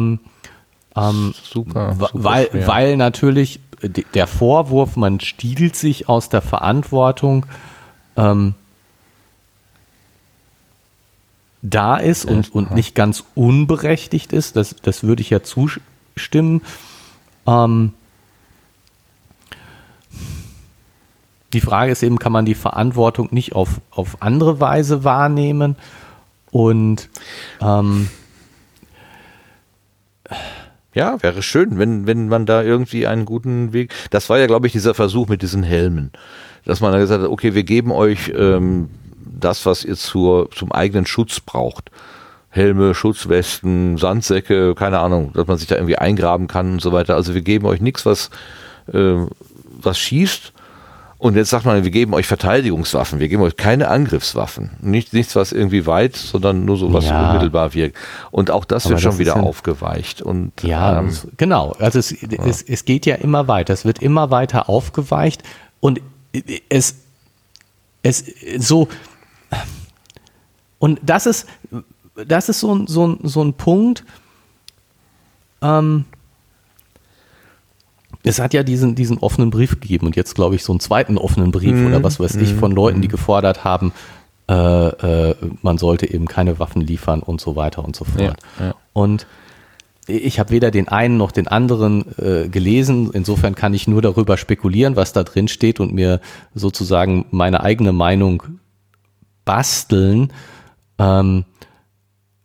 indem ich mir überlege, was die Leute gesagt haben könnten oder welche Argumente sie benutzt haben könnten. Aber was ich hauptsächlich höre, sind eben Gegenargumente, sind eben sozusagen so Leute, die diesem offenen Brief Naivität vorwerfen und das stimmt doch gar nicht und das heißt doch, dass die kapitulieren müssen. Ja, das heißt, dass die kapitulieren müssen. Wenn wir keine Waffen liefern, dann müssen die Ukrainer kapitulieren. Das heißt das.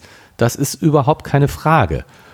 Und dann wird es einen Diktatfrieden, dann wird die Ukraine russisch besetzt, wird passieren. So ist es.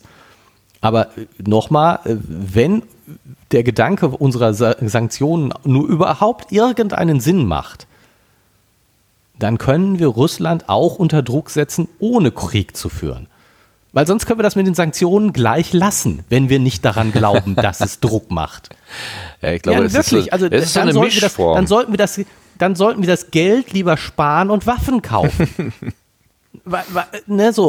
Entweder glauben wir daran, dass die Sanktionen wirken, dann lass uns die auch wirklich benutzen, oder lass uns das Geld, was die Sanktionen uns jetzt gerade kosten, und es kostet uns richtig viel Geld und wird uns noch viel mehr Geld kosten, wenn wir nicht daran glauben, wenn die Experten nicht überzeugt sind, dass diese Sanktionen was nützen, dann lass es uns lassen und dann lass uns Waffen kaufen. Wenn es wirklich nicht anders geht, dann müssen wir Waffen kaufen. Aber dieses, wenn es wirklich nicht anders geht, das finde ich noch nicht so wirklich plausibel begründet. Und das Argument, wenn wir jetzt die Ukraine aufgeben, dann ist als nächstes Lettland, Litauen, Estland dran. Ja. So wie man ja gesehen hat, die Krim wurde erobert, da wurde so Larifari. Ja. Und das hat nichts genützt. Ja, das stimmt. Offensichtlich hat Larifari nichts genützt. Aber es muss ja nicht Larifari sein. Wir können ja aus den Fehlern lernen, die wir gemacht haben mit der Krim, ohne gleich Krieg zu führen vielleicht. Wie gesagt, vielleicht. Naja, wir wollen ja auch, das ist ja auch diese Gratwanderung, die Bundesregierung versucht oder auch die ganze NATO. Die NATO selber will ja keinen. Das ist doch wohl sowas von scheinheilig, ehrlich gesagt. Das ist sowas von scheinheilig. Wir wollen nicht am Krieg beteiligt sein, lass mal andere für uns sterben. Ehrlich, zum Kotzen. Nein, nicht, dass ich jetzt gerne in den Krieg ziehen möchte, ganz bestimmt nicht. Aber dann benennt es doch klar. Ja, das wurde ja auch schon gesagt, also dass man vermeiden will, dass die Ukrainer für uns sterben müssen, das wurde klar gesagt, das spricht keiner klar aus. Nein, das tun sie aber jeden Tag. Naja, aber es wurde ja ganz zu Anfang, wurde ja zum Beispiel schon gesagt, dass eine Flugverbotszone über der Ukraine helfen würde und das könnte aber nur der Westen durchsetzen. Und damit das war aber dann der Moment, wo gesagt wurde, ja, wenn wir das aber jetzt machen, dann sind wir treten wir unmittelbar in den Krieg gegen Russland ein und das wollen wir nicht. Also was wir zurzeit machen ist, den Kaufwunsch einer Nation nach Waffen zu befriedigen und das ist vom Völkerrecht gedeckt. Offenbar kann jeder Staat beliebig bei anderen Staaten Waffen einkaufen, das ist unkritisch.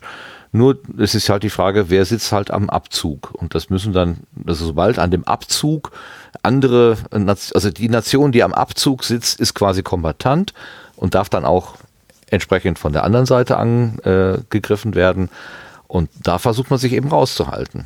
Man sagt hier, Gerät kriegt ihr, Gerät, aber keine Menschen. Deswegen ist ja diese Linie mit der Ausbildung auch schon wieder so schwierig, dass man sagt, ja, aber wenn die jetzt ausbilden, dann ist es ja dann doch fast wieder so, als würden, ne, und es ist ja, aber das sind doch wahnsinnig schwere Linien. Scheindiskussionen. Also, weil. Ich glaube, dass die Bundesregierung oder alle Regierungen versuchen, ihr Land, was sie auch müssen, zu schützen. Also die Bürger ihres Landes zu schützen. Und ja, du hast schon recht, dann ist das im Prinzip die Folge, dass man sagt, okay, die da hinten, die müssen jetzt den Konflikt austragen. Wir können nur bis zum gewissen Grade helfen, ohne selber in den Konflikt hineingezogen zu werden. Und wir helfen durch nicht-militärische Dinge, zum Beispiel Sanktionen, indem wir versuchen, die Wirtschaft da zu schwächen und die Versorgung mit Kriegsgütern zum Beispiel schwieriger zu machen. So, das ist also quasi die Schwächung von innen heraus oder von hinten, wenn man so will. Vorne schießen die Ukrainer und hinten wirken dann die Sanktionen der Welt irgendwie. In der Hoffnung, dass das in diesem gemischten Verteidigungsdings irgendwas bewirkt. Also ich glaube nicht, weil du gerade sagtest, man entweder das eine oder das andere tun. Ich persönlich glaube schon, dass man auch versuchen kann, so einen Mischansatz zu machen, was gerade eben getan wird. Und dass man dieser negativen Gewalt, die da aus Russland gegen die Ukraine schwappt, durchaus auch irgendeine Form von Gewalt gegenübersetzen kann, dass man sagt, so, bis hierhin und nicht weiter, meine lieben Freunde.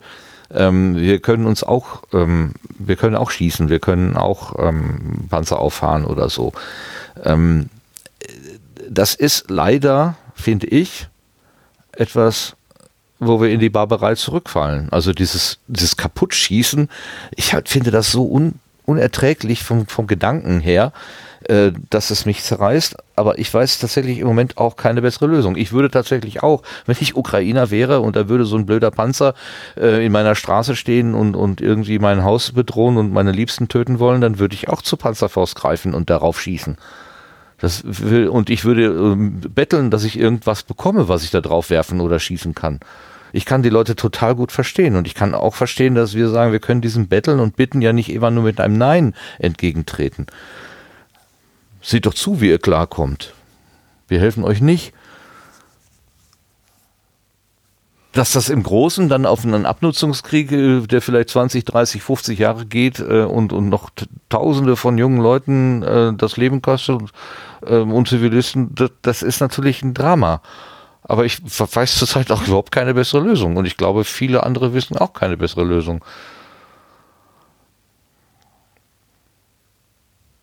Dass man jetzt jeden, der sagt, können wir das nicht vielleicht irgendwie auch mit pazifistischen Methoden oder mit Gedanken zumindest lösen, dass man die gleich in Grund und Boden verdammt, ist mir auch nicht geheuer. Also ich finde so einen pazifistischen Ansatz oder einen nicht-militärischen Ansatz auch erstmal denkenswert. Aber es muss ja auch irgendwie nur eine Wirkung haben.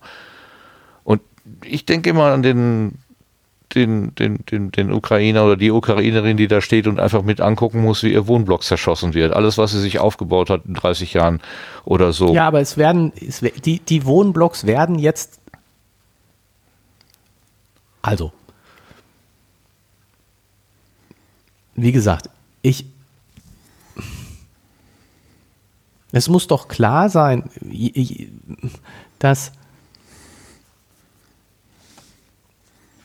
also alles würde nur funktionieren, wenn die ganze Welt zusammenhalten würde. Das ist offensichtlich etwas schwierig und insofern ist es in gewisser Weise eine müßige Diskussion.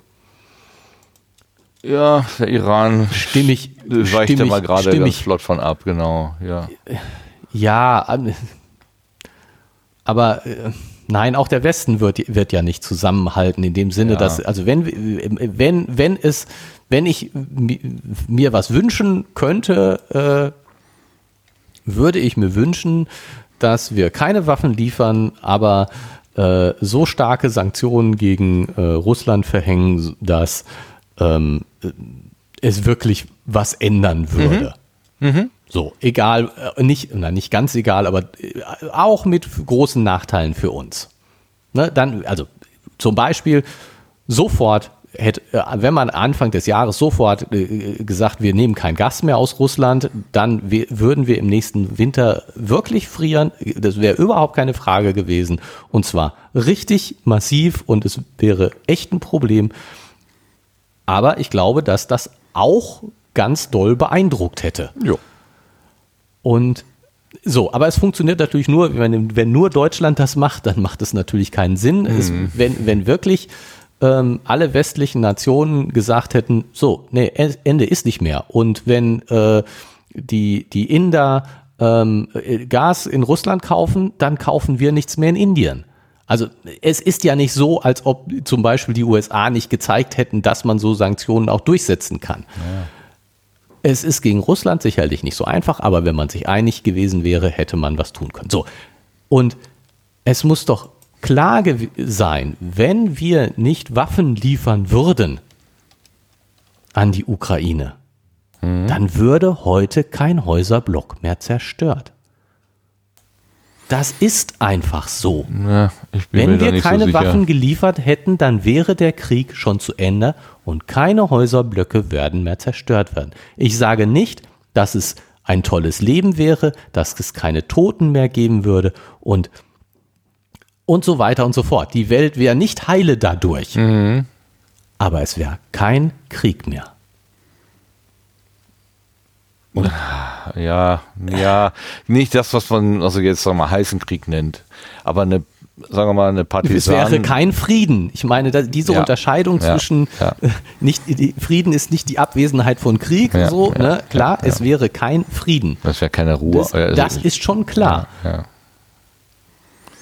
Und ich finde dieses Argument, wenn wir dann die Ukraine aufgeben, dann sind sofort Estland, Lettland, Litauen dran und so. Ja, man könnte auch eine Haltung einnehmen, wo das nicht der Fall ist. Aber was wir im Moment, also zum Beispiel, wird ja jetzt auch sehr betont, Estland, Lettland, Litauen sind in der NATO. Es gilt die Beistandsverpflichtung. Mhm. Ein Angriff auf einen der Staaten ist ein Angriff auf alle. Mhm. Genau das gilt für die Ukraine nicht. Nee. Weil sonst wären wir schon im Krieg. Genau. So, und diese Unterscheidung, finde ich, führt das Argument, wenn wir die Ukraine gehen lassen, dann sind als nächstes Estland, Lettland, Litauen dran, ad absurdum, weil es gibt offensichtlich einen ganz deutlichen Unterschied zwischen den drei baltischen Staaten und der Ukraine, nämlich in der NATO und nicht in der NATO. Naja, deswegen mal die Schweden und die Finnen jetzt rein, ne? Genau, und wenn wir die drei wenn wir die Ukraine so behandeln würden wie die drei baltischen Staaten, dann auch dann würde die Situation ja auch anders aussehen. Ich weiß nicht, was passiert wäre, wenn die NATO von Anfang an gesagt hätte, Angriff auf die Ukraine, Angriff auf alle. Mhm.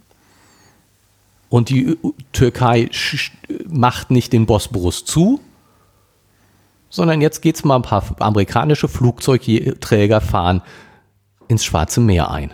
Mhm. Und entweder Russland stoppt den Angriff und zieht sich zurück, oder Russland befindet sich im Krieg mit der NATO. Mhm. Auch das ist ja wäre eine mögliche Reaktion gewesen. Ja. Das wollte man ganz ausdrücklich nicht. So. Warum nicht? Auch immer. Ja, das ist eine gute Frage. So, und das, die Reaktion, die wir jetzt haben, die Reaktion, die ist diese mittlere Reaktion. Wir machen weder das eine, wobei das eine nicht heißt gar nichts tun, sondern massiv Wirtschaftssanktionen, noch machen wir eine massive militärische Reaktion, sondern wir machen so Larifari. Etwas, was die Sache in die Länge zieht und viele Menschenleben kostet. Ja. Und das, wie gesagt, ich weiß es nicht. Ich will nicht behaupten, dass ich die Antwort auf alle Fragen habe. Ja, die hast du. Dass aber dieser mittlere Weg nicht alternativlos ist. Nein, der wäre nicht alternativlos. Nein. Das ist ein Rumgeeiere, um irgendwie ein bisschen Stärke zu zeigen, aber sich nicht in die Finger ganz, Finger machen wir uns sowieso schmutzig. Das hat ja Habeck so treffend formuliert. Wir kommen aus der Sache nicht mehr mit sauberen Händen raus. Das ist völlig richtig. Es geht jetzt, glaube ich, darum, der Gedanke ist mal, Schaden zu minimieren, und die Frage ist mal, wessen Schaden? Und natürlich ist der Bundesregierung der Schaden des Deutschlands näher als der Schaden der Ukraine. Das ist mal auch klar. Gleichzeitig weiß man aber, dass man sozusagen als kultivierter Mensch ja nicht einfach sagen kann, ja, dann sterbt doch da hinten, ist uns doch egal. Das kann man also auch wieder nicht vertreten. Ja, vor allen Dingen, das würde da sicherlich nicht funktionieren. Also ich meine, da würde ich jetzt ja 100%ig zustimmen. Wenn du jetzt einfach so sagst, ist mir doch egal, ne? Dann steht Putin sicherlich morgen, was weiß ich, an der Westgrenze von Polen. Ja, weil wenn ich immer bis dahin gesagt habe, ist mir doch egal, ja, das ist natürlich, das ist schon klar, das ist definitiv eine Methode, die nicht funktioniert, ist mir doch egal, kann mir nicht egal sein. Genau. Ja, es ist, ich kann das auch immer nur beobachten und von uns, also ich denke auch immer, dass ganz viele Detailinformationen gar nicht öffentlich gemacht werden. Man weiß als Normalbürger ja noch viel weniger als die Regierenden, als die da irgendwo auf dem diplomatischen Parkett. Es sieht nicht wirklich souverän aus. Es sieht schon aus wie so ein bisschen so ein Eiertanz, und ich verstehe deine Gedanken, dass du sagst, also lass uns doch bitte entweder das eine oder das andere, aber konsequent machen, nur nicht dieses halbgare irgendwie, was dazu führt, dass die Sache sich ewig in die Länge zieht. Das sage ich noch nicht mal. Das sage ich noch nicht mal, dieses lass uns das eine machen oder das andere machen. Aber lass uns die Leute, die pazifistische Gedanken äußern, nicht so niedermachen. Ja. Und das erschreckt mich. Mich erschreckt die Kriegsbesoffenheit. Genau. Ja, ja. Das ist es. Ja, diese Kriegsbesoffenheit, dieses. Ja. Ich hab dir ja diese Formulierung vorgeworfen, eine Nation, da muss sich doch wehren können. Ja. Und dieses, und das finde ich an ganz vielen Stellen, dieses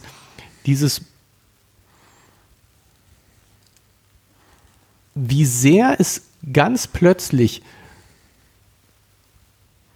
möglich ist, Krieg als Mittel der Politik anzuerkennen.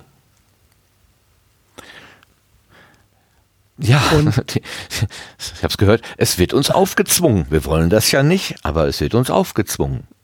Ja, genau. Ja.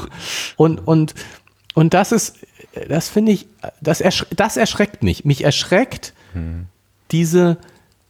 Wie einfach es offensichtlich geworden ist, die Krieg als legitimes Mittel der Politik zu akzeptieren. Ja, das teile ich mit dir. diese, also das erschreckt mich zutiefst. Ne? Es ist absolut illegitim, dass Putin die Ukraine überfallen hat. Ja. Aber Krieg ist auf jeden Fall ein illegitimes Mittel. Es gibt keine legitimen Kriegsgründe. Da bin ich so fest überzeugt von. Ja. Und was nicht heißt, dass... Aber dann was nicht heißt, dass die Ukrainer sich nicht wehren dürfen. Ne? Das will ich ihnen definitiv nicht absprechen. Und was nicht heißt, dass die NATO die Ukraine nicht unterstützen sollte und so weiter und so fort. Mhm. Also weiß ich gar nicht, aber dieses wir müssen jetzt Putin in seine Schranken weisen und das geht nur mit Krieg. Nein, Krieg ist kein legitimes Mittel, um einen missliebigen Herrscher in seine Schranken zu weisen. Vielleicht ist es in der Situation, wo der Krieg schon angefangen hat, gibt es keine Alternative dazu. Mhm. Aber es ist kein legitimes Mittel, um irgendjemanden in seine Schranken zu weisen. Ja. Also, ja. Schwieriges Thema.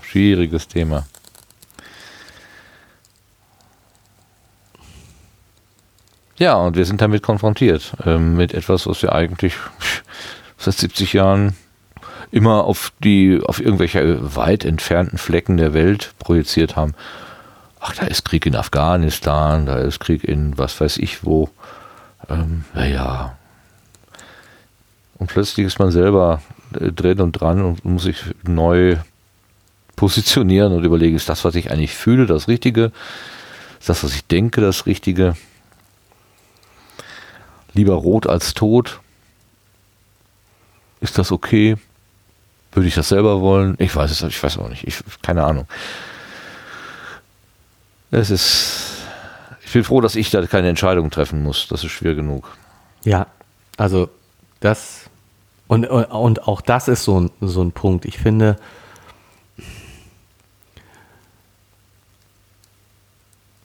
es ist so eine ernste Situation.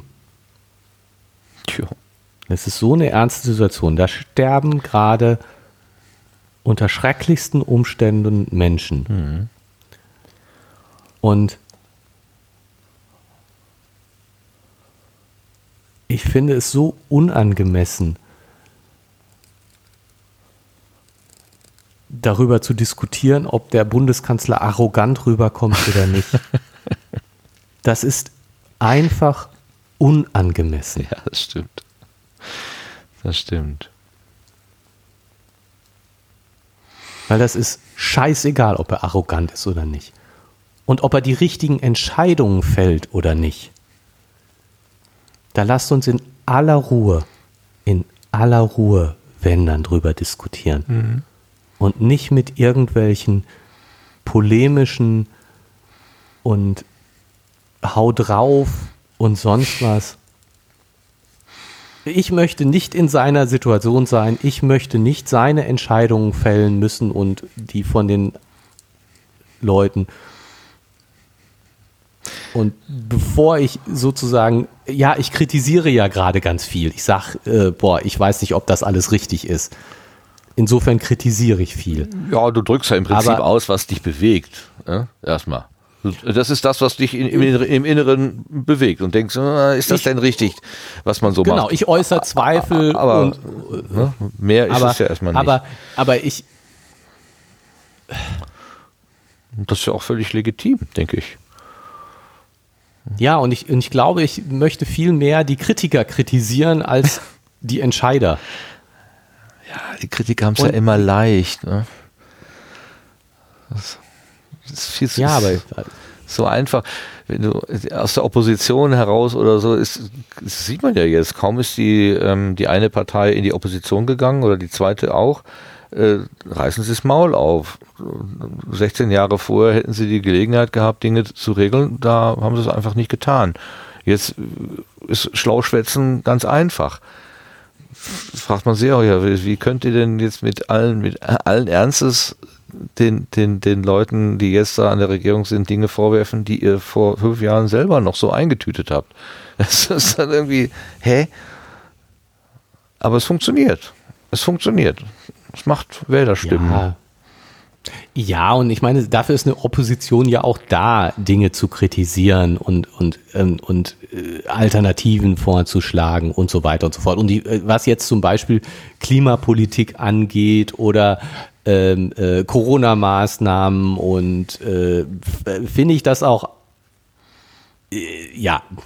Wie du weißt, bin ich linksgrün versifft. Insofern finde ich das ganz toll, was unsere Regierung macht und ganz schlimm, was die CDU sagt. Aber nein, aber es ist schon okay. Könnte das auch anders sein? Nein, genau, die sollen kritisieren und das ist schon ganz okay so, dass sie das tun. Ich sehe nur eben einen Unterschied zwischen wir kritisieren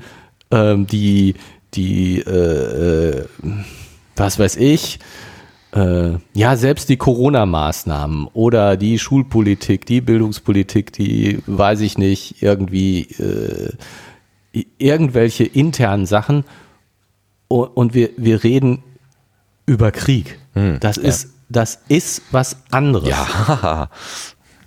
Und das ist Tod und Zerstörung. Ja, und wirklich auch nochmal in einem ganz anderen Maß. So schlimm war Corona hier definitiv nicht. Nein. Nicht, dass eine Pandemie so schlimm werden könnte, aber ja. Kurz vor dem 24. Februar 2022, als die Invasion da begonnen hat, hat in Essen, glaube ich, ein Wohnblock gebrannt. Und da sind von einem Tag auf den anderen, ich weiß nicht, 100 Leute oder so obdachlos geworden, weil denen einfach die Hütte abgebrannt ist. Und da habe ich noch so gedacht, boah, wie muss das sein, wenn du so kommst quasi von der Arbeit nach Hause und dann stehst du da vor dem verbrannten Resten deiner Wohnung und alles, was du je gehabt hast an Dokumenten, Erinnerungen, Fotos, vielleicht sogar Lieblingsplüschtiere oder was auch immer, wo dein Herz dran gehangen hat, ist alles weg. Du hast nichts mehr. Also ich habe so mitgelitten mit diesen Menschen und dann fangen die an, in der Ukraine quasi genau dieses systematisch jeden Tag zu machen. Das ist, ich weiß mit meinem Mitgefühl überhaupt nicht mehr wohin, also ich kann gar nicht mehr, aber ich stelle mir das einfach so tausendfach verstärkt vor, vergrößert, vervielfältigt vor, dass ich da einfach auch nicht, ich merke schon, dass ich da sage, ja, da muss doch man doch was tun, so wie in Essen sollen bitteschön die Feuerwehrleute so viel löschen, wie es nur irgendwie geht, dass man dann an der Stelle, da, wenn dann ein Panzer schießt, irgendwie auch so viel Gegenwehr einsetzt, wie nur irgendwie möglich ist. Aus dem Bauch heraus. Bauch und Kopf gehen bei mir komplett unterschiedliche Wege. Das zerreißt mich. Ich bin ganz bei Holger Klein, der sagt, prügelt sie raus aus dem Land.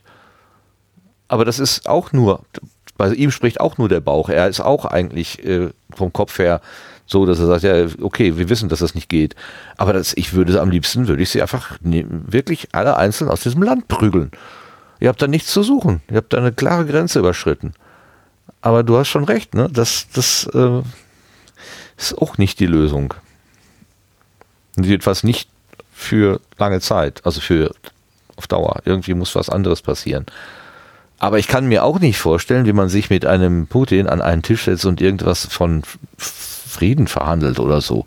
Kann ich mir ehrlich, wer sollte das machen? Ja, aber das wird doch passieren. Auch das ist so ein Punkt. Ja. Ich bin mir nicht sicher, ob man mit diesem Menschen überhaupt noch auf der Weltpolitik umgehen kann. Der hat sich verbrannt. Aber was ist denn das Szenario? Wie soll denn das jemals enden? Ja, gute Frage. Was ist denn der Plan? Ja, ich habe überhaupt keinen Plan. Ich kann ja nur beobachten. Ich würde mir tatsächlich wünschen, dass es irgendwo noch vernunftbegabte Menschen in Russland gibt, die sagen, okay, wir sehen, das System Putin führt uns hier gerade in eine riesengroße Krise. Denn das hat ja irgendwann auch mal Wirkung auf das große Land. Auch wenn ihnen die Bürger immer scheißegal sind. Aber trotzdem, irgendwann kommen die ja mal mit ihren Mistgabeln in den Kreml gezogen und machen da Rabatz. Ist das nicht eine Wunschvorstellung? Ja, die, so die habe ich. Das ist eine Wunschvorstellung, stimmt. Natürlich, klar. Und ich glaube und hoffe, dass irgendwann dieses System Putin von innen heraus gestürzt wird und dann da irgendwo Menschen sind, mit denen man vernünftig reden kann. Siehe also was wie ein Gorbatschow, mit dem konnte man tatsächlich vernünftig reden. Da ist ja, Russland an sich ist ja nicht ein Land, was irgendwie, wie haben die Amerikaner gesagt, Schurkenstaat oder so, sondern da hat sich ein System aufgebaut in dieser herrschenden Kaste, was sich quasi dieses Land zu eigen gemacht hat. Und da, aber das kann, glaube ich, nur aus inneren Kräften gemacht werden. Das können wir von außen, glaube ich, nicht zerstören. Ich denke immer so wie Hitler und die anderen Nazi-Bonzen da sich irgendwann mal selber die Giftkapsel gegeben haben. Das könnte auch ein adäquates Ende für diese Kaste sein, aber das ist tatsächlich Wunschdenken. Das würde heißen, also ich meine, wenn wir dieses Beispiel ranziehen, dann muss Russland besiegt werden.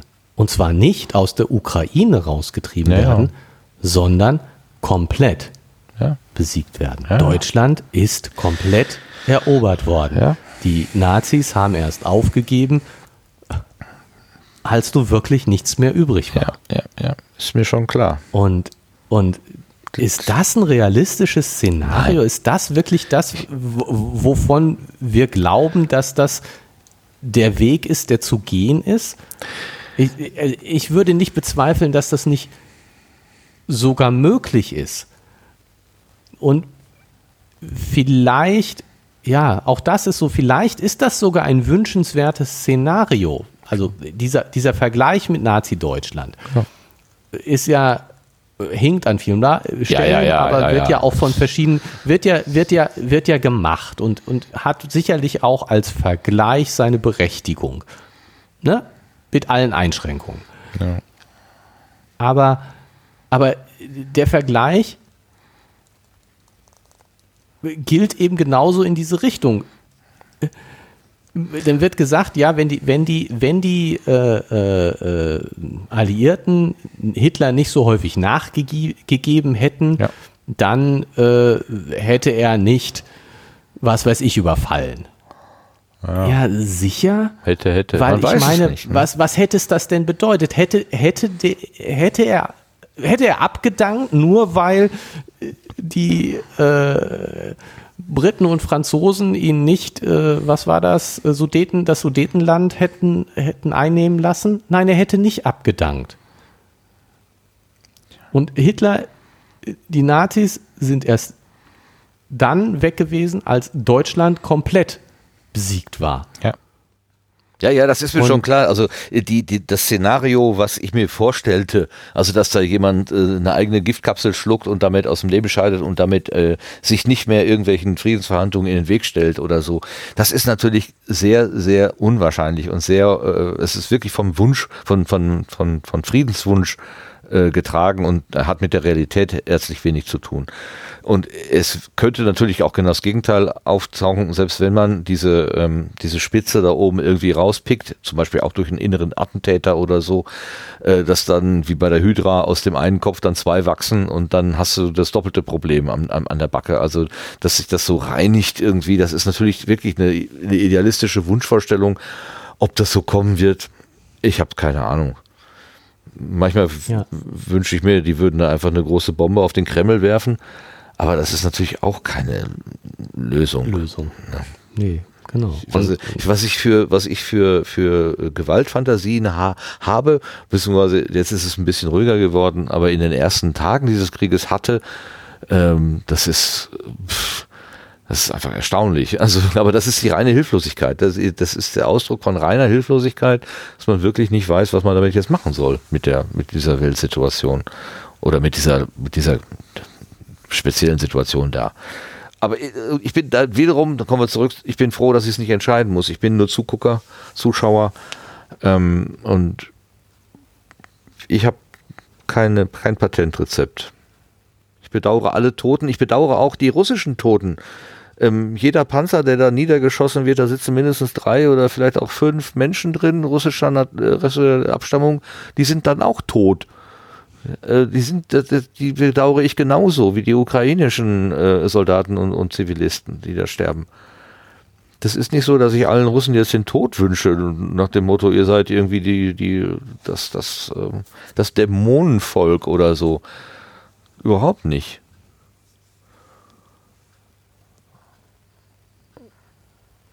Aber den da einfach fahren lassen mit seinen Panzern ist, ja, ich verstehe die Idee zu sagen, ja, dann ergebt euch doch und dann, das war sogar mein erster Gedanke, als ich davon gehört habe, dass ich gesagt habe, sie können im Prinzip gleich aufgeben, gewinnen können sie das Ding nicht.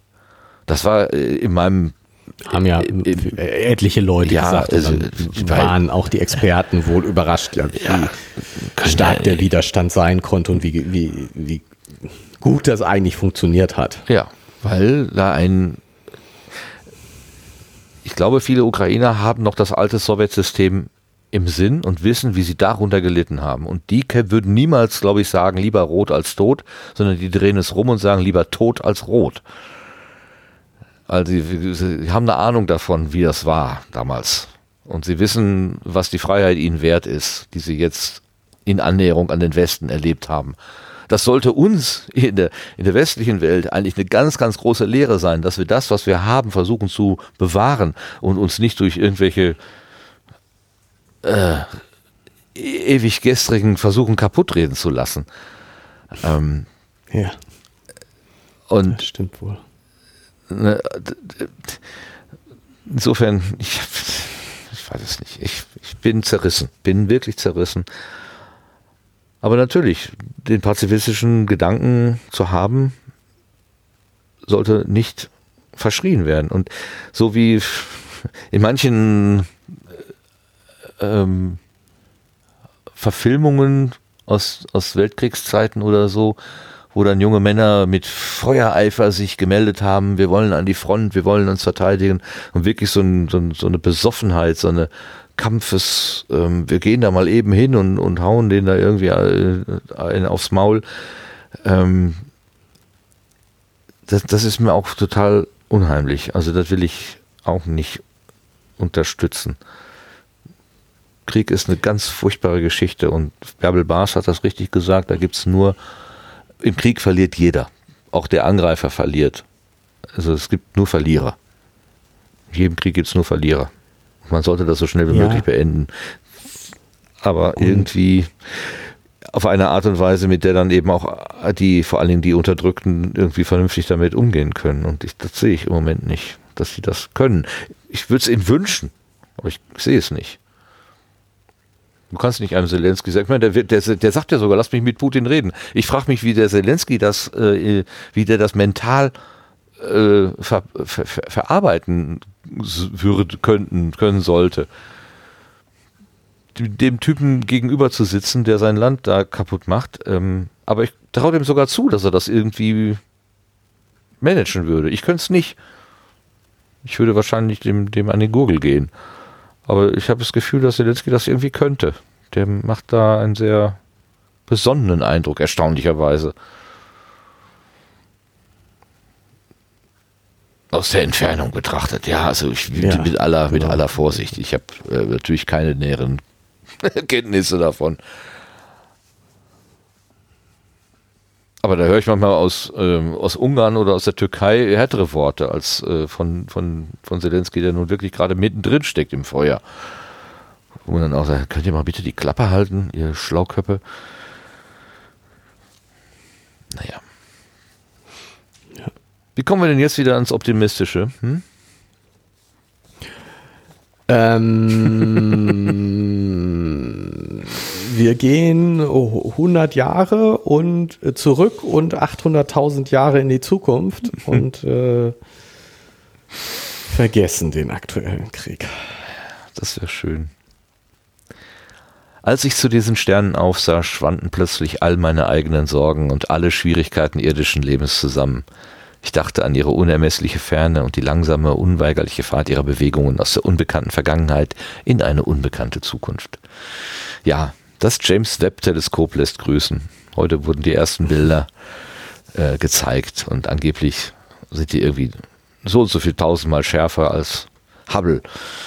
Und sie zeigen im Prinzip das Gleiche nochmal. Sternenhaufen hinter Sternenhaufen hinter Sternenhaufen hinter Sternenhaufen. Es ist, je weiter man guckt, es sieht immer gleich aus und noch schwerer zu verstehen und vorstellbar. Es ist unglaublich. Auch das kriege ich nicht in meine Größe Birne. Der Welt. Ja. Eine Frage hätte ich noch. Der Zyklus des Erdpols. Er schreibt hier, dass sie 40 Mal passiert ist, dieser Zyklus. Wir müssen gleich nochmal einen Schritt zurückgehen. Bitte erinnere mich dran, dass ich das nicht vergesse, aber der Zyklus des Erdpols. Meint er damit diesen Effekt, dass sich Nord- und Südpol umkehren können? Nee, ich glaube nicht. Ich habe es nicht recherchiert.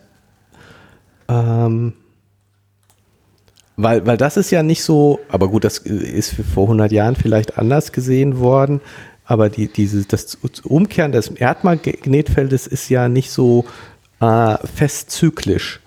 Ich habe mal gerechnet, wenn wir ungefähr bei 800.000 Jahren in der Zukunft liegen und das jetzt 40 Mal passiert, dann müsste das etwa alle 20.000 Mal geschehen sein. Wie schreibt man das denn richtig? Was ist denn? Zyklus? Erdpol? Da ist es. So, und es gibt doch, jetzt müssen wir noch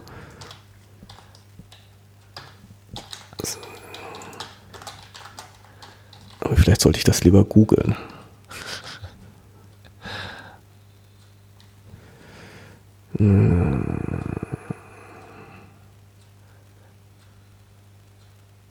Da.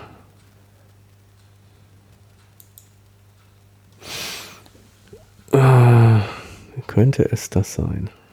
Was hast du gefunden? Präzessionskonstante. Die Präzessionskonstante beschreibt als Winkelgeschwindigkeit die langsame Verlagerung der Erdachse gegenüber dem Fixsternhimmel, der durch die Präzession der Erde.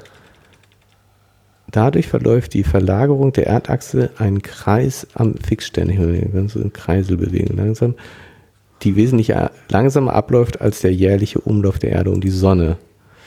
Aber wie lang ist denn das jetzt? Präzessionskonstante. Mal gucken, wie das Wort geschrieben wird. Es wurde keine mit PRE oder PRE?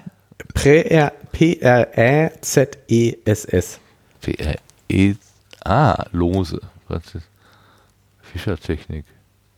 Die Verlagerung der Erdachse bewirkt innerhalb von ca. 25.800 Jahren, Zyklus der Präzession, eine volle rückläufige Umdrehung der Schnittgrade. Aber das wären 40, ne? 4 mal. Also ich hätte ausgerechnet, dass es alle 20.000 Jahre, ein Zyklus etwa 20.000 Jahre lang ist. Und hast du nicht gerade 22.000 gesagt? 25.800 habe ich gesagt. Ja, guck mal, das kommt doch über den Daumen mal hin. Dann ist das doch also diese Präzession. Dann meint er die Präzession.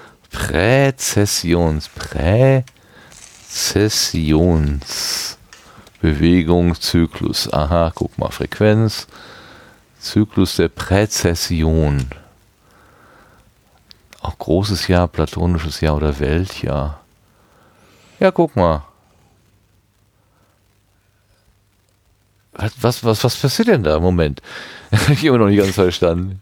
Ich habe das so lange das Wort. Die Ursache für die Präzession der Erde sind Drehmomente, die von den Anziehungskräften von Sonne und Mond ausgeübt werden, weil die Erde wegen ihrer Abplattung nicht perfekt kugelförmig ist und damit eine ungleichmäßige Verteilung ihrer Masse besteht.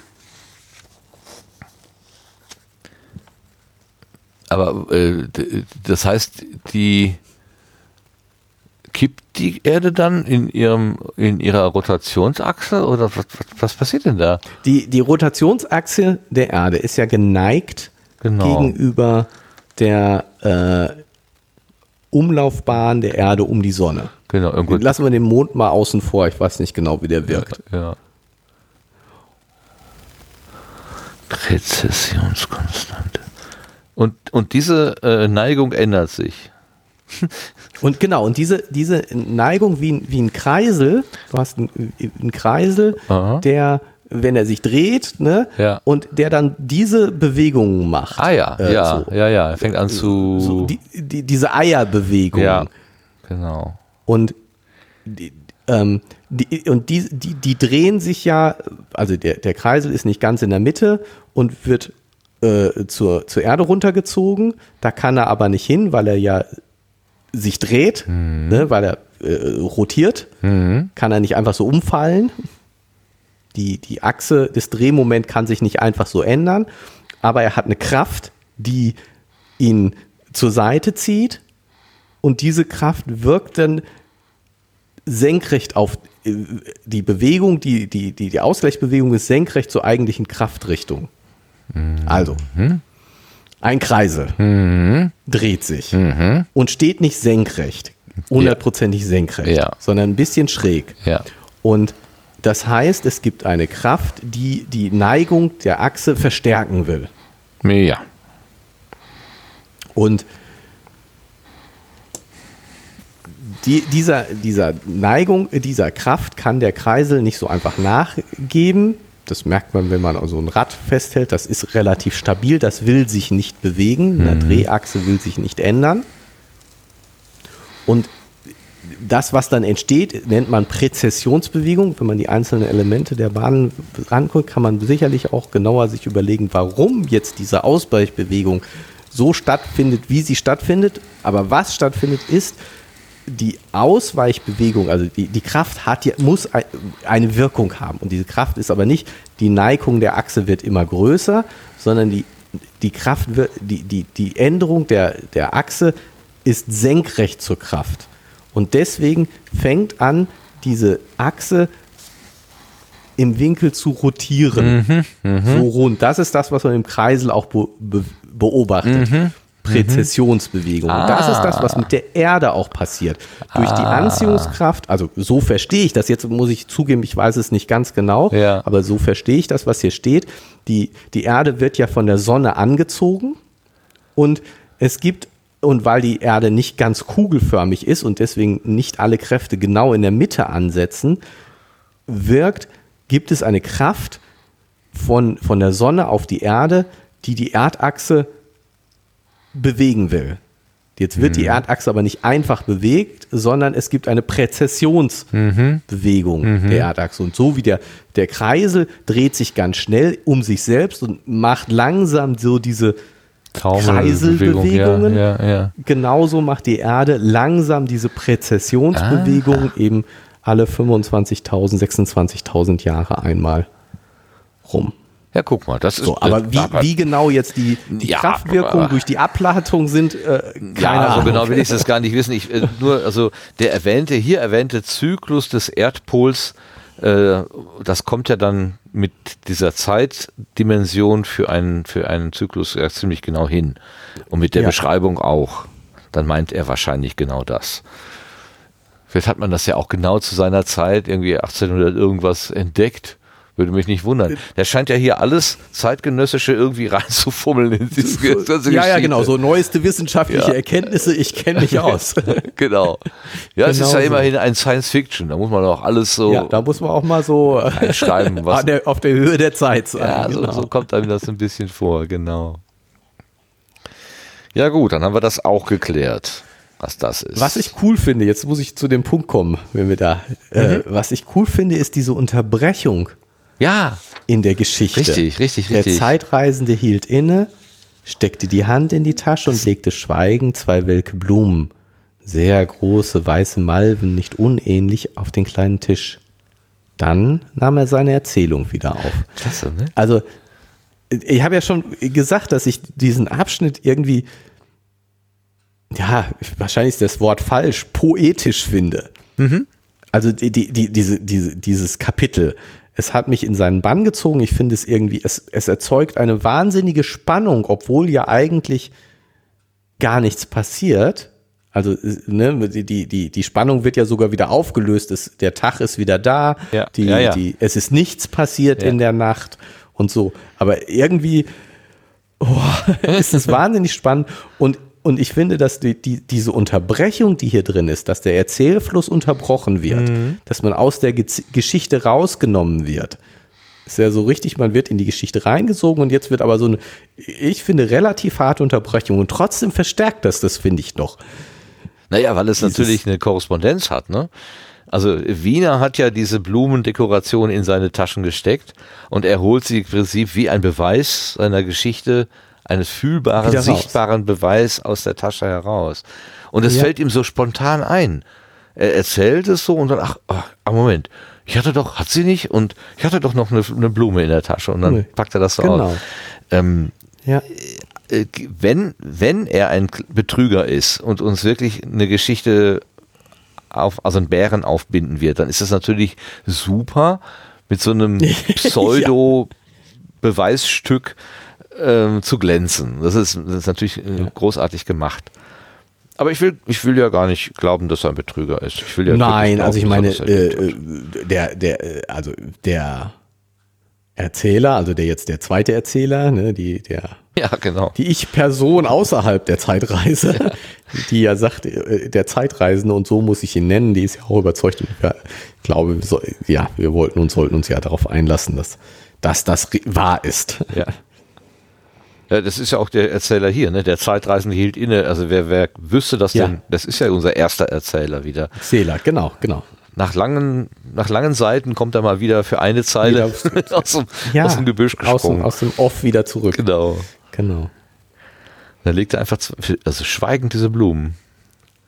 Also der Effekt, also er steht ja da in diesem Salon, ein bisschen zerfleddert, ausgedörrt, und dann erzählt er diese ganze lange Geschichte und dann holt er noch Beweisstücke aus der Tasche. Also die anwesenden Herren, die werden wahrscheinlich beeindruckt gewesen sein.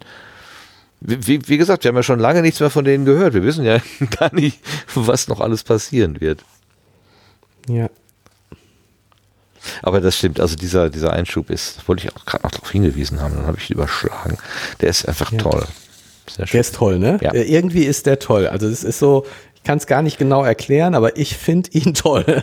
Er kam auch völlig überraschend, fand ich. Genau. Hatte ich nicht in keiner Weise damit gerechnet. Und wie gesagt, in gewisser Weise ist er unpassend an dieser Stelle, weil es gerade spannend wird und trotzdem ist er gut.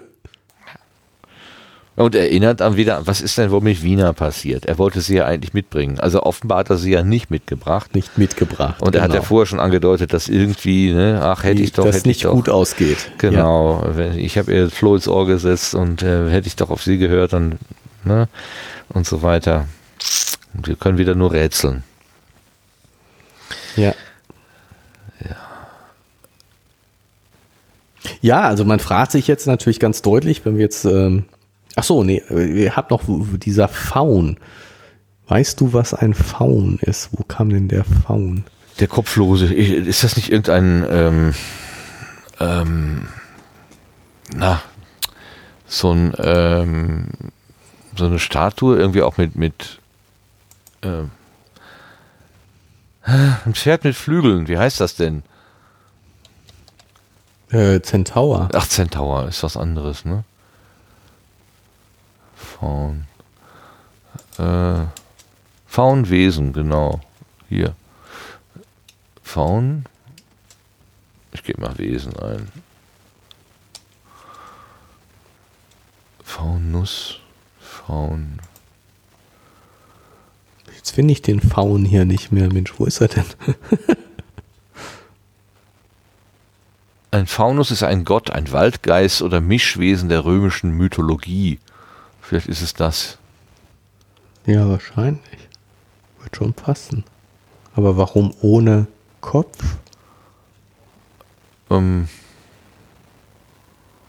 Gute Frage. Weil es kaputt ist. Ja, ne? Also das ist doch das, was er meint, oder? Ich muss mal eben gucken, wo haben wir den Faun? Ja, ich suche ihn jetzt auch gerade wieder. Ich finde ihn nicht mehr. Das muss doch ganz am Ende sein, wo der schon wieder aufwacht.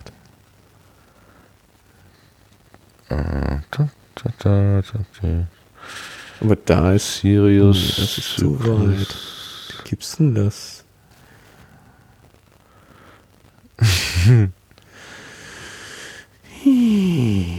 Da, Schlafhäuser, genau. Schlafhäuser. Jetzt ist schon wieder weg. Da. Ich durchwatete den Fluss und ging die andere Seite des Tales hinauf an einer Anzahl Schlafhäuser und einer Statue vorbei. Einem Faun oder etwas Ähnlichem, minus dem Kopf. Mhm. Tja. Also verfallen, ne? Das meint er damit. Ja, würde ich. Also ich denke jetzt bei minus Kopf denke ich auch an so griechische Statuen. Da fehlen ja manchmal auch die Köpfe, weil die einfach so abgefallen, also kaputt gegangen sind. Und er beschreibt ja sowieso diese ganze Welt so in Abnutzung. Ja, genau. Ne? Es ist einfach Abnutzung. Es hat jetzt nicht so in irgendeine besondere Bedeutung, sondern es ist einfach die Abnutzung. Ja. Würde ich nicht drin sehen, dass da eine tiefere Bedeutung drin liegt. Gut. Also eher eine römische Gottesstatue ja. Ohne Kopf. Ich denke immer, also wo ich noch irgendwie denke, das könnte noch was bedeuten, ist dieser Porzellanpalast mit seinen super glatten Wänden. Also dass das vielleicht auch selbst für die Morlocken nicht einnehmbar ist oder so. Das wünscht er sich ja. Ja, deswegen will er ja dahin. Aber warum und wieso und was ist das? Und ja, oder das scheint ja nicht so gut zu gehen. Also wir glauben ja, dass es ein Problem gibt. Wahrscheinlich. Weißt du denn, was wie ein Carlyle? Nee, der ist bei mir auch angemalt. Ist das eine Familie, die dann bankrott gegangen ist? Ich versuchte selbst, diese elende Instrumentalitätigkeit zu verachten. Stehen Carlyle. Carlyle Global Investment.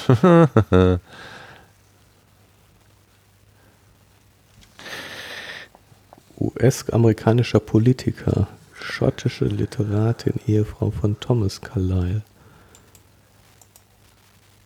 Ja, ich stelle mir da irgendwie eine recht einflussreiche Person aus der Aristokratie vor, die aber dann irgendwie, was weiß ich, verarmt ist und also verfallen ist, vielleicht pleite gegangen ist und am Ende in Sack und Asche irgendwo rumgerannt ist.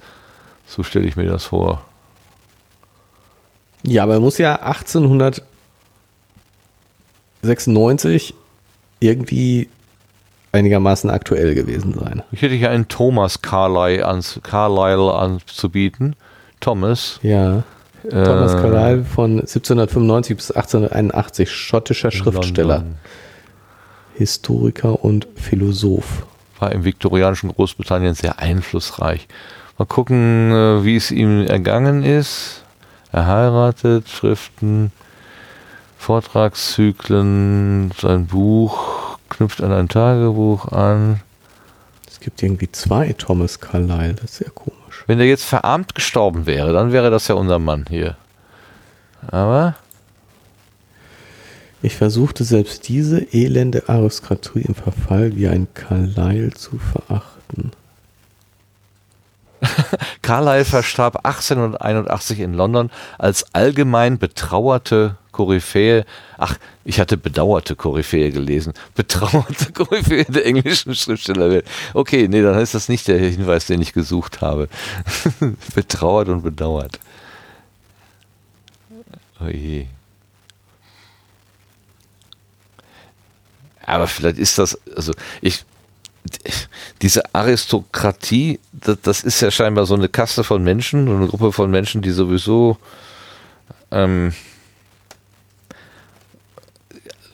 soll man sagen, die Neureichen oder irgendwie sowas, also die wie man heute vielleicht ein bisschen abschätzig auf so Leute guckt und vielleicht auch sich auch freut, wenn der eine oder andere da aus dem Ruder läuft. Gibt es da nicht diesen komischen Prinzen von Touren und Taxis, der sich immer so schlecht benimmt oder irgendwie sowas? Also so stelle ich mir das halt vor. Man guckt so als Normalbürger nach oben und freut sich daran, dass es denen teilweise auch nicht gut geht oder so. Hieß der nicht Pinkelprinz? Was war denn da noch? Hat doch irgendwas... Pinkelprinz. Mal gucken, was uns die Maschine dazu... Ernst August von Hannover. Ja. Ernst August, Prinz von Hannover, Herzog zu Braunschweig und Lüneburg, königlicher Prinz von Großbritannien und Irland. So. Und warum heißt der jetzt Pinkelprinz? Moment, Feind Pinkel. Auffällig wurde er bei der Weltausstellung 2000 in Hannover, als er am türkischen Pavillon urinierte und dabei von einem Paparazzo fotografiert wurde, was ihm zeitweise von der Boulevardpresse den Beinamen Pinkelprinz einbrachte. Sowas in der Art stelle ich mir halt vor. Ja, ja. Oh Gott. Expo, Jahr 2000 in Hannover. Das ist 22 Jahre her, meine Güte. Und wir sind immer noch da. Das ist schon erstaunlich. Aber nicht mehr lange. Zumindest heute nicht. Und auf dieser Tonspur. Da haben wir die längste Zeit gesprochen, würde ich mal sagen. So, meinst du? Ja, wir sind doch ziemlich durch. Also er hat jetzt den Wunsch, sich zu bewaffnen. Haha. Ja. Da fällt mir ein, also ich meine, das muss ich jetzt noch loswerden, von wegen meiner Kritik an seiner Unbewaffnetheit an der, als er da runtergegangen zog. Jetzt schmiedet er hier dicke Pläne, wie er da in diesen grünen Palast da einzieht und dann sich Waffen baut, was ich mir durchaus zutraue und so weiter und so fort. Aber ganz am Anfang, Moment. Ohne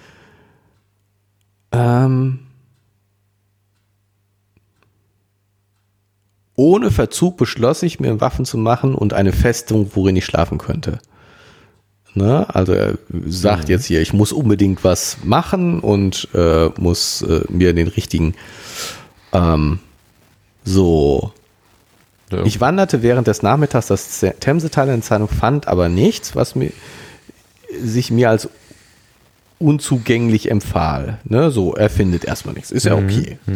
Da fielen mir die hohen Zinnen des grünen Porzellanpalastes und der blanke Glanz seiner Mauern wieder ein. Ne? Da kann man nicht dran hochklettern. Und abends nahm ich Wiener wie ein Kind auf die Schultern und ging den Hügel nach Südwesten hinauf. Ist es nicht etwas ungeschickt, abends aufzubrechen, wenn man in der Nacht ungeschützt ist, weil innerhalb der Mauern dieser Schlafsäle scheint es ja nicht ganz so schlimm zu sein und vielleicht hätte er noch eine Nacht an dem alten Standort bleiben können und erst am nächsten Morgen zu einer längeren Wanderung aufbrechen. Also diese Nacht im Freien, die war beängstigende Nacht im Freien ist etwas unnötig gewesen. Ja, aber die war ja nicht geplant. Er hat ja gedacht, der Weg ist wesentlich kürzer. Er dachte ja, es wären 7 bis 8, was war das, in Größenordnung Meilen oder so. Und dann hat er aber festgestellt, ach verdammt nochmal, das ist ungefähr das Doppelte oder noch mehr. Da hat er sich einfach vertan. Das war ein Fehler in der Planung. So habe ich es jedenfalls gelesen. Und dann ist ihm noch der Fuß kaputt gegangen. Und es war schon spät nach Sonnenuntergang, als der Palast in Sicht kam. Also er hat gesagt, bringe ich jetzt meine Wiener hin und mich selber. Wo war das denn mit diesen 8 Meilen? Das ist da direkt danach. Da fiel mir das ein. Abends nahm ich Wiener wie ein Kind auf die Schultern, ging den Hügel nach Südwesten hinauf. Die Entfernung, hatte ich gerechnet, betrug 7 oder 8 Meilen. Aber es müssen eher 18 gewesen sein. Genau. Und dann hat er es nicht geschafft. Er wollte einfach an den Abend quasi noch zu dem zu dem Turm gehen. Und dann, aber du hast schon recht, er hätte natürlich vielleicht einfach eine Nacht in der sicheren Behausung bleiben können. Tja. Die zumindest die letzten Nächte immer sicher war und dann erst aufbrechen, so dass man vielleicht auch mittags da ankommt, weil wer weiß genau, wie es da aussieht. Er ist noch nicht da gewesen. Es ist wieder so eine typische, ich stürze mal los und weiß gar nicht, worauf ich mich einlasse. Genau. Aktion. Ich sage jetzt schon typisch, ne? Ich kenne ihn aus dem FF. Ist mein Lebensgefährte, ein langjähriger Freund. Naja, aber wir wissen ja schon auch, dass er gerne einfach mal, dass er experimentierfreudig ist und im Zweifel einfach mal macht. Ein Macher. Und das finde ich auch so, es war eine bequeme alte Schuhe, die ich sonst nur im Hause zu tragen pflegte. Er fährt einfach mit seiner Zeitmaschine 800.000 Jahre in die Zukunft und hat einfach nur seine Hausschuhe an. Seine Schluffen da an. Naja gut, aber er ist davon ausgegangen, in der Zukunft ist alles besser und er braucht sich mit nichts auszustatten. Genau. Das hat er schon gesagt. Genau. Wo will er denn wohl Feuer herkriegen? Das wird ja auch spannend. Ja, gut, ich meine, Feuer kriegst du schon irgendwie gemacht, wenn du dich anstrengst. Also so ganz so Hölzchen aufeinander reiben und so. Dann drehen und was weiß ich. Oder ein Brennglas, die irgendwo rausbauen oder so. Also ich denke, als technisch versierter Mensch, und das ist er ja offensichtlich, sonst kann er keine Zeitmaschine bauen, wirst du das schon irgendwie hinkriegen. Da bin ich mal gespannt, wie es weitergeht hier. Ja, genau, ich auch. Super gespannt. Aber mit dieser Spannung wollen wir jetzt auch unsere Zuhörer entlassen, meinst du? Ja, ich denke, das ist ein guter Punkt, Spannung zu halten. Bitte. Die Spannung zu halten. Ja. Und uns von unseren Zuhörern zu verabschieden, nicht ohne uns bei ihnen zu bedanken fürs Zuhören, fürs Dasein. Ja. Fürs Ertragen bei unserer Lösungslosigkeit. Ja. Pessimismus, unseres Pessimismus und Weltschmerzes und genau. Oh je. Aber bei dir möchte ich mich nochmal ganz besonders bedanken fürs Vorlesen. Oh, gerne geschehen. Nicht nur bei den Zuhörern, bei denen auch. Und dann sagen wir, ich kann jetzt nur sagen, schönen Abend, weil irgendwie ist hier Abend, aber wenn ihr das zu anderer Zeit hört, dann andere Tageszeit. Ja, vor allen Dingen eine morlockenfreie Nacht wünsche ich. Ganz wichtig, ganz wichtig. Jo. Ja, macht's gut, vielen Dank fürs Zuhören, bis zum nächsten Mal. Genau. Tschüss.